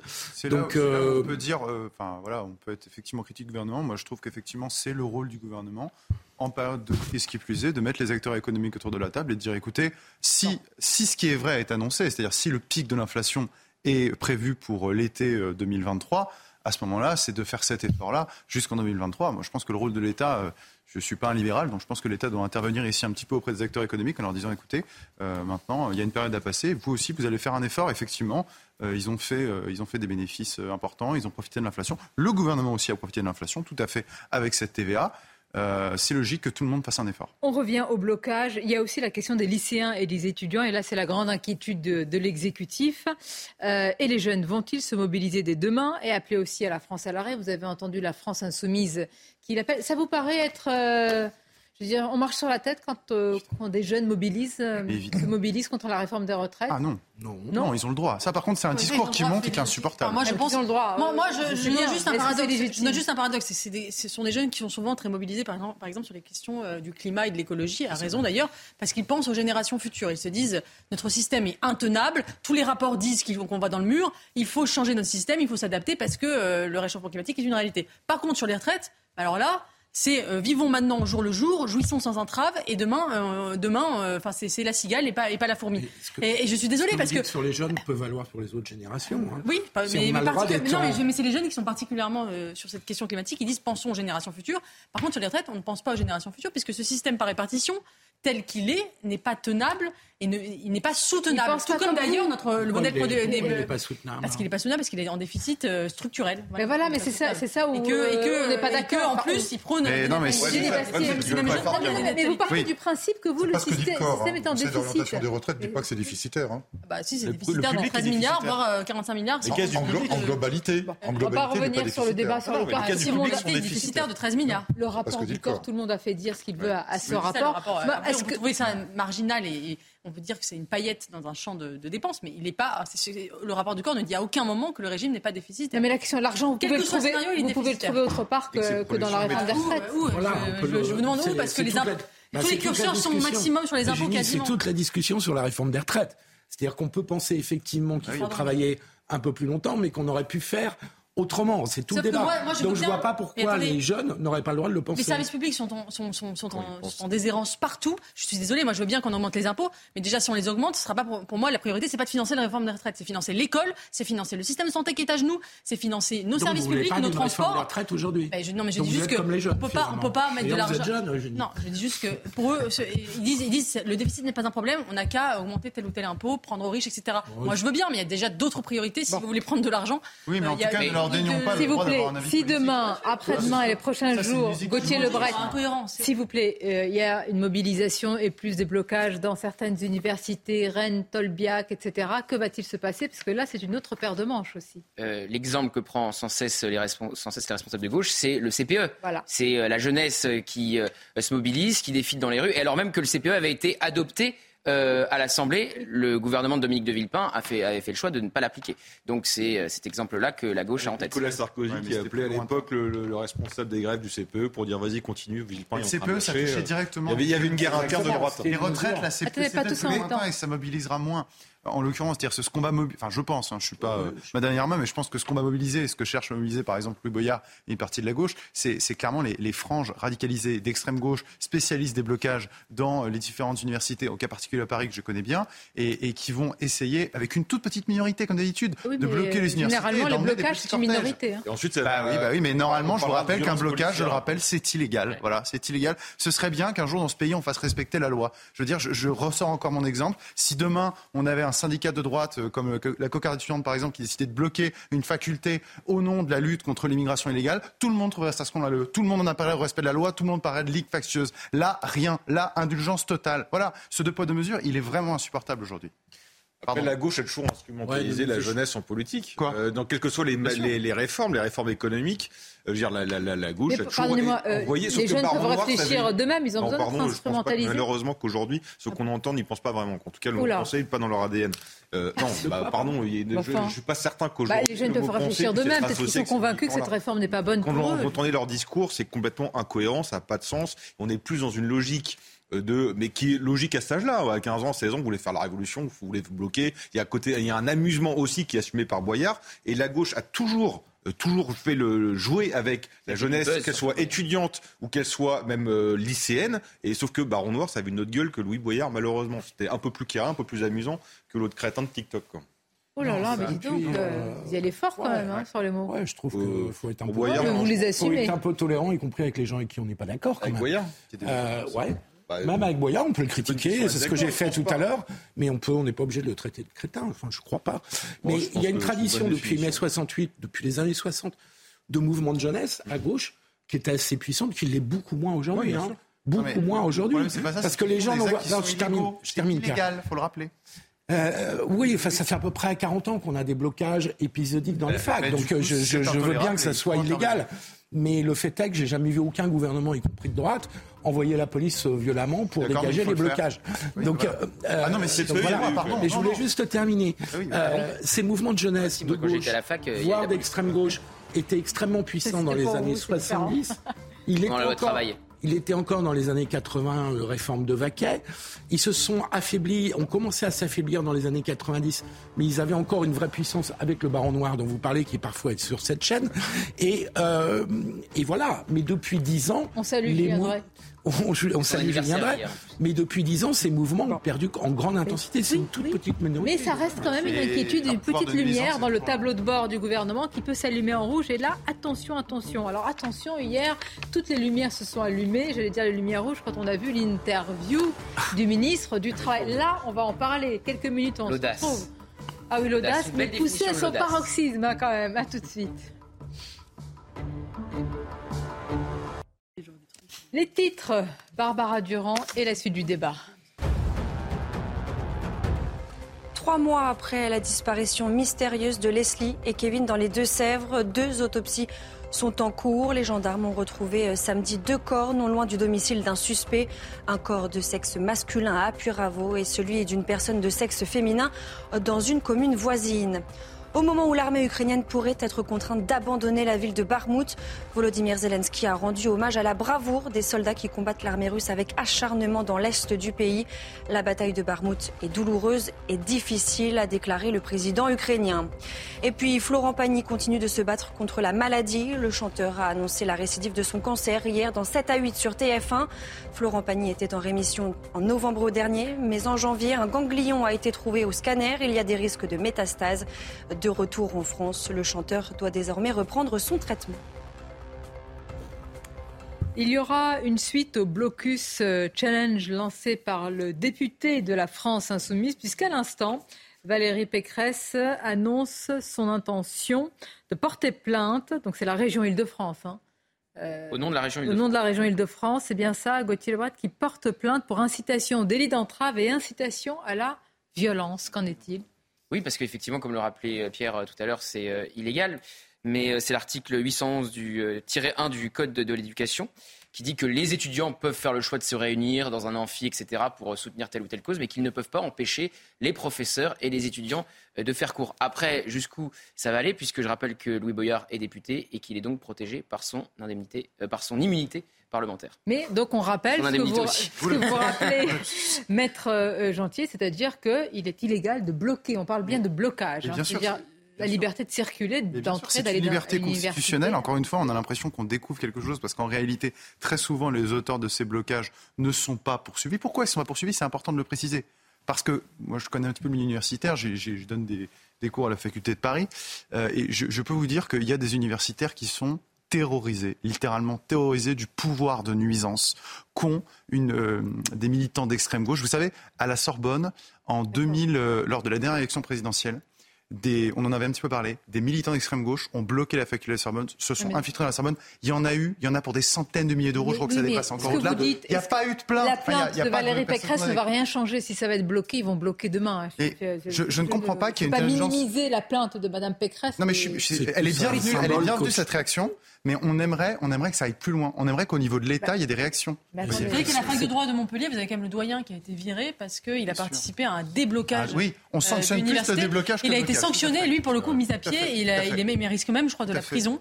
Euh, parce qu'il est allé déloger avec des, un autre des, professeur des, aussi, des militants euh, donc, vous estimez que Mme Pécresse prend ses responsabilités en tant que présidente de la région Sur le plan politique, elle a raison. Sur le plan pénal, euh, l'immunité, comme le rappelait Gauthier Lebray, fait que de toute façon, ça fera écran. Et d'ailleurs, je m'empresse de préciser que je suis plutôt favorable à cette immunité. En revanche, à l'intérieur de l'Assemblée, je le rappelle, Madame la Présidente Yael Braun-Pivet a la capacité de prendre des sanctions, et notamment des sanctions financières sur l'indemnité de cet élu. Il n'en est pas question ici. Tout ça, qui a été fait pour Thomas Portes, qui avait mis... oui, mais de euh, Fournasse. Euh, Absolument. Et qui n'a pas été fait d'ailleurs pour le député qui a traité Olivier Dussopt d'assassin. Parce qu'il a présenté ses excuses. Exactement.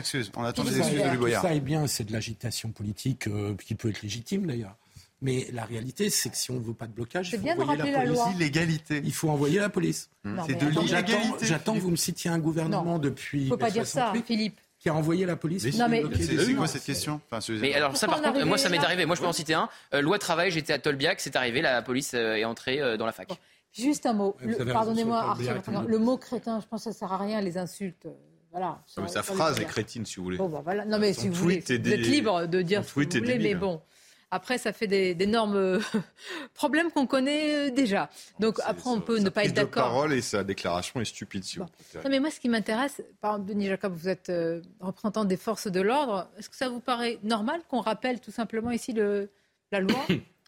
Non, il y a des, y a Parce qu'on en est là, il faut rappeler la loi. Bah, les, policiers sont là pour appliquer la loi. Dès lors qu'on on y contrevient, eh bien, on intervient. Monsieur rappelait l'épisode de Tolbiac, effectivement, je m'en souviens. Euh, ça avait d'ailleurs suscité la polémique, mais les policiers avaient été reçus de mémoire, je crois, à coups de, quand même de cocktails Molotov et, de, ah et d'autres projectiles. Ah euh, nous, on est là pour euh, appliquer la loi. On n'est pas là pour considérer qu'il faut ou pas y déroger. On, a des ordres. il y a un trouble à l'ordre public. Il y a le droit d'aller et venir librement dans des milieux universitaires, lycées, collèges on est là pour appliquer euh, la loi et donc euh, débloquer et déloger euh, les manifestants qui sont là en toute illégitimité. Mais ce qui provoque la polémique. Ce qui, ce qui est extraordinaire, c'est qu'effectivement, moi je m'en souviens aussi de cet épisode maintenant, c'est que ça ait provoqué la polémique. Car ce qui provoque la polémique aujourd'hui en France, c'est pas qu'on bloque des universités, c'est pas qu'on soit dans la totale illégalité, c'est qu'on débloque euh, par la police, ou même que cette fois-ci, effectivement, vous avez raison de rappeler l'affaire du doyen de Montpellier, on est les universitaires eux-mêmes qui disent mais ça suffit, vous êtes en état d'illégalité, et là on va poursuivre ces gens-là. Et on est dans un monde de fous. On est vraiment dans un monde de fous. mais vous voyez, à l'inverse, vous voyez aucun gouvernement envoyer la police pour aller débloquer. Comment ça? Vous, vous, pensez que dans ce contexte, mais il faudrait que ça arrive. Oui. Mais ah rappelez-vous, euh, attendez, quel, est, le bout de la police le respecter la loi souvent. Il y a un droit de grève qui est constitutionnel, il y a un droit d'étudier aussi qui, qui Mais les étudiants ne doivent pas être en Vous interdisez à d'autres étudiants de pouvoir étudier, c'est absolument. Je vais faire l'affreux méchant gauchiste. Allez-y, allez-y. Deux minutes. Euh, ayez de l'indulgence. C'est comme la question de la grève. Sur la grève, on peut avoir exactement le même raisonnement que celui Non, les étudiants font pas grève, ça n'existe pas. Ouais, le droit d'étudier. Je voudrais juste terminer ma phrase. Et qu'on peut considérer qu'à partir du moment où la grève provoque un blocage, elle est tout à fait illégale. Non, c'est Et si, euh, Pierre, parce que euh, les autres ont le droit d'aller travailler. Attendez, juste, droit répondre une phrase. Si je peux terminer. Il va terminer, vous allez le répondre. Je termine une phrase. J'avais dit que c'était deux minutes de gauchiste. Premier. Vraiment. Euh, on va souffrir d'entendre deux minutes. 15 secondes. C'est déjà trop. Allez-y. Non, non. je plaisante. Deux secondes déjà. Et donc, il y a un moment donné où, encore une fois, une grève, c'est un rapport. Bon, ok. On peut le regretter, mais une grève, c'est un rapport. La grève est légale, le blocage. Non, non. Alors attendez, juste un truc, Philippe un étudiant, il faut quand même le rappeler, ne peut pas faire grève. Est-ce que vous avez les étudiants bénéficient d'un service public? C'est comme me dire des malades à l'hôpital vont faire grève de médecins et grève de soins. C'est aussi stupide. On ne peut pas faire grève en étant étudiant. De même que nous n'avons pas le droit, les, étudiants n'ont pas le droit de bloquer parce qu'encore une fois, je le rappelle, c'est illégal. Point. Et la police doit faire respecter la loi. vous êtes avocat, je comprends que vous le rappeliez, mais on est dans un, dans un contexte politique, social, où s'il y a blocage. droit parce qu'il y a un contexte mais si ça se fait, vous allez quoi? Vous allez sauter sur votre siège en disant c'est illégal, c'est illégal Il y a C'est illégal et la police doit intervenir. Mais non, mais le responsable politique tient compte d'un contexte inflammable ou s'il fait rentrer la police Le contexte ne doit pas faire plier le droit en permanence. Enfin, ça bien, mais je vous parle de manière pragmatique. Ah ben, je franchir du droit de manière légale. J'attends que vous soyez ministre de l'Intérieur pour envoyer la police. Il se passera la même chose si euh, le gouvernement fait le choix euh, de réquisitionner les grévistes euh, pour mettre de l'essence dans les voitures des Français. Ben voilà. Bon, écoutons encore une fois, puisque ça vous fait plaisir, Monsieur le député de la France Insoumise, Boyard, justement sur ce blocus challenge, et pourquoi Madame Pécresse va porter plainte? Quoi Non, ça c'est pas le sujet. Le 7 mars, toute la France sera bloquée contre la réforme des retraites. Et parce que cette réforme nous concerne nous aussi les jeunes, on s'attend à ce que tous les lycées et toutes les universités soient bloqués contre la réforme des retraites. C'est pourquoi on lance le hashtag Blocus Challenge. Postez vos plus belles photos de blocus de lycée et d'université. Parmi ces photos, on en tirera une au sort et l'équipe de bloqueurs sera invitée à visiter l'Assemblée nationale avec nous. Donc on se retrouve le mardi 7 mars pour mettre le pays à l'arrêt et participer au Blocus Challenge. Aussi, je blocus. Non mais il agace même du monde, je pense, dans ses rangs, euh, Louis Boyard, à force euh, effectivement de ses coups d'éclat permanents, de ses buzz. Mais force est de constater que quelque part ça marche. Il a un écho dans, dans les médias. Il est, euh, bah si, il est passé de l'ombre à la lumière médiatique. on peut dire aussi que c'est contre-productif. La France insoumise aujourd'hui, quand vous regardez les sondages. Ah mais le coup d'éclat permanent, ça peut être contre-productif, à gauche comme à droite. considérée comme la meilleure opposante à Emmanuel Macron devant la France insoumise, alors que c'était, je crois, l'inverse au début du. du on peut dire exactement la même chose sur Sandrine Rousseau, par exemple. Le, le, côté débraillé folklorique de la France insoumise dessert la Nupes. Hein. Mm, mm. Oui, mais le le, but du coup d'éclat permanent, c'est de mettre des sujets, des thèmes dans euh, l'actualité, de faire le buzz, de passer dans les médias. On peut citer effectivement Louis Boyard et Sandrine Rousseau à gauche. Et force est de constater que ces personnalités se sont imposées dans leur famille politique jusqu'à faire effectivement euh, grincer quelques dents. Sandrine Rousseau, 13% au congrès des écologistes. C'est vrai, c'est vrai. Elle a, elle a perdu, euh, c'était sa candidate, a perdu face à la candidate soutenue par Julien Bayou. On sait D'ailleurs, qu'est-ce qui s'est, ce qui s'est passé entre Julien Bayou et, Sandrine Rousseau? Mais elle est quand même très médiatique et très présente dans le débat public. On ne peut pas dire que ce soit une députée euh, absente ou quand on pose la question à François Ruffin ce matin, euh, il ne va pas, j'allais dire, dédire euh, son, son collègue, mais on voit bien que c'est une autre culture quand même. Écoutons-le. Écoutez, moi, je, finalement, je participe au même challenge, vous savez. Moi, j'invite euh, tous les départements à se mettre en émulation pour savoir si la Somme fera mieux que l'Aisne ou pas mieux. Je pense que dans les syndicats, on peut être en émulation les uns avec les autres pour qu'il y ait cette, sa base militante qui euh, se lève. Que entre les raffineurs et les cheminots, eh ben, il, y a, il peut y avoir aussi une émulation euh, qui soit qui Vous n'êtes pas un TikToker de la politique. Non, je suis, bah, je, je, je, je n'ai pas l'âge de Louis Boyard. La récompense que je souhaite, la récompense que je souhaite, c'est pas une visite de l'Assemblée nationale. La récompense que je souhaite, c'est que demain, possiblement, nous faisons entrer le mois de mars dans notre histoire de France. Le mois euh, de novembre de 2018 est entré dans notre histoire. Le, mois de décembre 95 est entré dans notre histoire. Le mois de mai 68 est entré dans notre histoire. Eh bien, est-ce que la question se pose aujourd'hui? Vous savez, c'est un livre qui a une page blanche. Maintenant, c'est aux gens qui m'écoutent, c'est eux qui vont l'écrire ou qui vont pas l'écrire.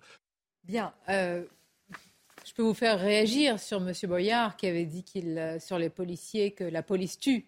Enfin, je connais votre avis. Bah, j'ai toujours, euh, toujours eu la même position. D'ailleurs, c'est pas le premier à le dire. Hein. Je pense qu'il est allé à bonne école avec euh, Jean-Luc Mélenchon, hein, que de dire que la police tue, la police agresse, mutile, etc. Donc ça, bien évidemment, je, me porte en faux contre cela. Et à chaque fois qu'un policier aurait eu euh, un comportement qui ne correspond pas au respect euh, du code de déontologie a toujours été euh, poursuivi avec un principe de double peine, il faut quand même le, préciser, la sanction administrative et la sanction pénale, ce qui n'existe pas beaucoup ailleurs. Alors, le gouvernement, Gauthier Lebray, sait-il sur quel pied danser? Hier, dans le Parisien, beaucoup ont été surpris de lire sous, enfin, sous, la plume, sous la plume du journalisme, ce sont les propos du ministre du Travail. La réforme est de gauche alors qu'elle va être votée par un Sénat majoritairement de droite. Oui, imaginez que M. Larcher est tombé de sa chaise. Euh, et d'ailleurs, Bruno Retailleau lui a tout de suite répondu en disant on va faire une vraie réforme de droite. Bon, c'était avant de voter le CDI pour les seniors qui va coûter 800 euh, millions. Effectivement, la droite ne sait pas non plus vraiment si elle est à nouveau de droite, puisqu'on a l'impression que les Républicains ont fait leur mue sociale hein, pendant euh, les débats sur cette réforme de retraite, tant à l'Assemblée qu'au Sénat. Il vient de la gauche. Et il votait contre le budget avant d'entrer au gouvernement, effectivement. Et il était contre la réforme des retraites d'Eric Woerth. C'est important de le rappeler. Les archives lui ont été montrées. Hein. Et effectivement, il dit donc que c'est une réforme de gauche au moment où il va chercher les voix des sénateurs LR. Et surtout, il dit aussi une autre phrase très importante. Il n'y aura pas de perdants dans cette réforme. Et alors, il faut comprendre cette phrase. En fait, il dit, il dit cette phrase en se basant sur le fait que si cette réforme ne passait pas, il faudrait baisser les pensions. Hmm. Donc si vous baissez les pensions, vous avez des perdants. Donc grâce à notre réforme, on ne va pas baisser les pensions et il n'y aura pas de perdants. Mais évidemment, euh, quand vous avez commencé avant les autres et que vous allez cotiser 44 ans au lieu de 43, bon bah on peut dire par exemple que vous êtes perdant. Quand vous, vous pensiez faire partie du million 800 000 Français qui aurait sa retraite à 1200 euros et qui euh, va avoir une revalorisation en fait de 0, entre 0 et 100 euros, que vous êtes aussi perdant. Est-ce que c'est une provocation? Non, mais moi je pense que ça fait partie de l'ambiguïté fondamentale de cette réforme, qui veut être à la fois une réforme juste et nécessaire, c'est-à-dire à la fois avoir comme objectif un assainissement budgétaire et de la justice sociale. Vous ne pouvez pas avoir les deux à la fois. Vous ne pouvez pas mélanger ces deux discours en permanence. Mais ils le savent. Il faut être clair. Il faut dire, non soit on, vous êtes clair, vous dites on demande un effort aux Français. Effectivement, c'est une réforme qui est difficile, mais on en a besoin, elle est nécessaire. Soit vous dites c'est une réforme de justice sociale et vous faites la réforme à point ou je ne sais quoi, mais vous ne pouvez pas tenir les deux discours en même temps et on se noie, il se noie dans les, dans les deux discours. et petite, euh, ce qui m'amuse, c'est qu'en effet, cette réforme est en train de devenir une réforme de gauche, mais grâce à qui? Grâce au LR, c'est-à-dire au parti de droite. Ce qui est quand même. Oh, là, ils ont fait leur. Euh, les Républicains ont plus de concessions.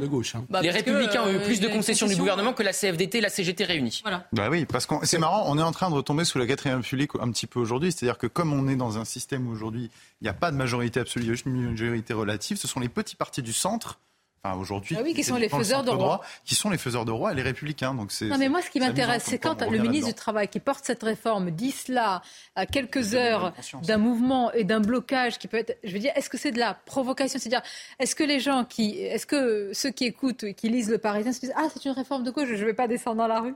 Mais J'aimerais comprendre le, voyez, le raisonnement politique. Plus qu'un calcul, j'ai l'impression que c'est un peu une petite dépression nerveuse de la part du, du, ministre du Travail. Côté dans le camp du bien. Euh, pour euh, saurait Momori qu'il a été de gauche à un moment donné et ah qu'il y a une continuité entre ce qu'il était hier et ce qu'il est aujourd'hui. Je pense que c'est un problème personnel d'Olivier ah, Dussopt. C'est intéressant. Ah c'est de la psychanalyse politique, je me lance. Philippe, c'est peut-être aussi la euh, promesse du macronisme. un grand destin face à non, mais il était à la, dans l'aile gauche du Parti socialiste, très critique à l'égard des gouvernements de François Hollande, dont la dernière réforme des retraites de, Marisol Touraine.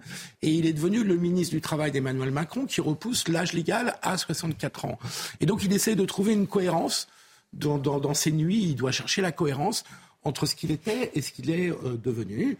Euh, chacun a ses problèmes. Olivier Dussopt en a. Et donc, pour se rassurer, il se dit qu'il est quand même un peu de gauche. Mais je crois qu'il est le seul à en être convaincu. Parce que le grand marqueur de la droite, pardon Pierre, le grand marqueur de la droite depuis Nicolas Sarkozy, c'était de repousser l'âge légal de la retraite. La droite a toujours été pour ce système. Mais bien sûr, depuis Sarkozy, Fillon, Pécresse. Il y a encore quelques mois. Hein. il y a encore quelques mois. Ce qui montre entre parenthèses que la, la, droite n'a pas tout à fait gagné la, bataille des idées et le combat culturel. Puisque, dans le domaine social. Puisque dans, médiatiquement, il, faut, il, enfin, dire quelque chose de positif, c'est dire une réforme est de gauche, c'est un argument positif. Il le pense. Il ne va pas dire, euh, là, il dira jamais c'est une réforme de droite. Ça fait plouf, euh, hein, ça fait pchit. C'est un bon argument. Une manière aussi, enfin, c'est peut-être aussi dans la continuité du macronisme, une manière aussi de brouiller les cartes, et en particulier le, clivage gauche-droite. Emmanuel Macron a réuni en lui une partie du centre-gauche, donc de la gauche, et une partie du centre-droite, donc de la droite. Donc euh, c'est aussi dans cette stratégie de dire, bah, en fait, on a fait exploser le clivage gauche-droite et à l'intérieur de nous, il y a à la fois de la gauche et il y a à la fois de la droite. Peut-être qu'il y a une manière aussi, sans doute, pour euh, le ministre de se donner bonne conscience par rapport à son passé, parce qu'on se souvient qu'il s'est, me semble d'ailleurs, euh, opposé euh, à une, évolution du report de, pardon, de l'âge de la réforme Eric Wirth. Effectivement, la réforme Eric Wirth. donc, donc il y a peut-être un peu de ça, mais, mais je pense que c'est en cohérence aussi avec ce qu'est le macronisme. Euh, mais moi, je ne sais pas l'impact, par exemple, sur un manifestant qui descend demain dans la rue, quand un ministre du Travail dit qu'il n'y a pas de perdant alors que les calculs ont été faits et que c'est une réforme d'effort euh, budgétaire. Et le simple fait de devoir travailler deux ans de plus, ça peut être analysé comme le fait de perdre du temps de retraite, donc d'être perdant. Chez un élément de langage, je dis c'est l'impôt, et c'est assez juste, c'est un impôt sur la vie. Au début, Eugénie le rappelait tout à l'heure, il disait que c'était une réforme juste. Ils ont vite abandonné cet élément de langage. dire juste et nécessaire. Juste et nécessaire. Ils ont dit juste, après ils ont dit nécessaire. Après maintenant c'est juste. Mais il y a eu deux, trois comme ça euh, au même moment sortis euh, de, ministres euh, étonnantes. Évidemment, Olivier Véran, je ne vais pas la rappeler, mais la semaine dernière, après le Conseil des ministres, pour essayer de polariser et de faire peur, ne va pas non plus porter ses fruits et freiner la mobilisation demain. C'est une provocation. Ah, je pense euh, une provocation, je ne sais pas. En tous les cas, je pense que ce type de discours, au contraire, euh, aura l'effet inverse, que celui voulu, et ça va nourrir encore plus, euh, en plus les manifestants à se mobiliser demain. je me répète, j'en ferai partie. Et vous en ferez partie. La, la vraie question, c'est qui va porter la culpabilité des blocages et Je la pose depuis deux heures cette question. Bah voilà, on n'a pas la réponse. c'est le gouvernement. Bah, c'est le gouvernement. Attendez de voir. À l'instant T, oui. Aujourd'hui, on verra, on verra dans le temps. Le temps joue contre contre la mobilisation et pour le gouvernement. Oui, c'est vrai, mais aujourd'hui et demain, ce sera le gouvernement. Oui, aujourd'hui. Absolument. Secondes pour montrer à la fin du mois de mars. Cet ouvrage, Eugénie Bastier, Sauver la différence de sexe, y a d'autres combats que la réforme des retraites, n'est-ce pas? Tout à fait, c'est la journée des femmes euh, mercredi. ah oui, le 8 mars. Pour que les femmes continuent à, être une catégorie, en tout cas, euh, digne de respect, euh, voilà, c'est le combat de ce tract. Chez Gallimard. Il y a beaucoup de bons livres qui sortent en ce moment. L'incorrect. Ah oui. Alors ah, là, mais dites-nous votre une a fait parler quand même. Fait grand. Le cordon. Ah, vous êtes le seul à ne pas l'avoir euh, vu euh, passer sur les réseaux sociaux avec une crise de nerfs chez les Républicains. Euh. Et Sonia, il n'y a pas que la une qui a fait parler, il y a l'image derrière vous aussi. Qu'est-ce qu'il y a derrière ah vous Ah oui, tout à fait, effectivement. La oui, ça, ça au Rassemblement national et chez les Républicains, ils n'ont pas apprécié. Une, ouais. publicité. Une publicité. Qui tombe par hasard. bah oui, complètement par hasard. On avait eu le RN avant, on accepte les LR, on peut accepter des marques de cordon et des marques de ciseaux. C'est Vous prenez le PS et les écolos Bon, les publicités, les quatrièmes de couverture ce garçon. sont pas faits euh, en fonction des unes. Demain, soyez avec nous, midi, on vous suivra. On suivra évidemment les manifestants, les blocages, ce qu'il en est évidemment pour les Français qui s'organisent. C'était un plaisir de vous avoir sur ce plateau. À très bientôt et à demain. Merci beaucoup.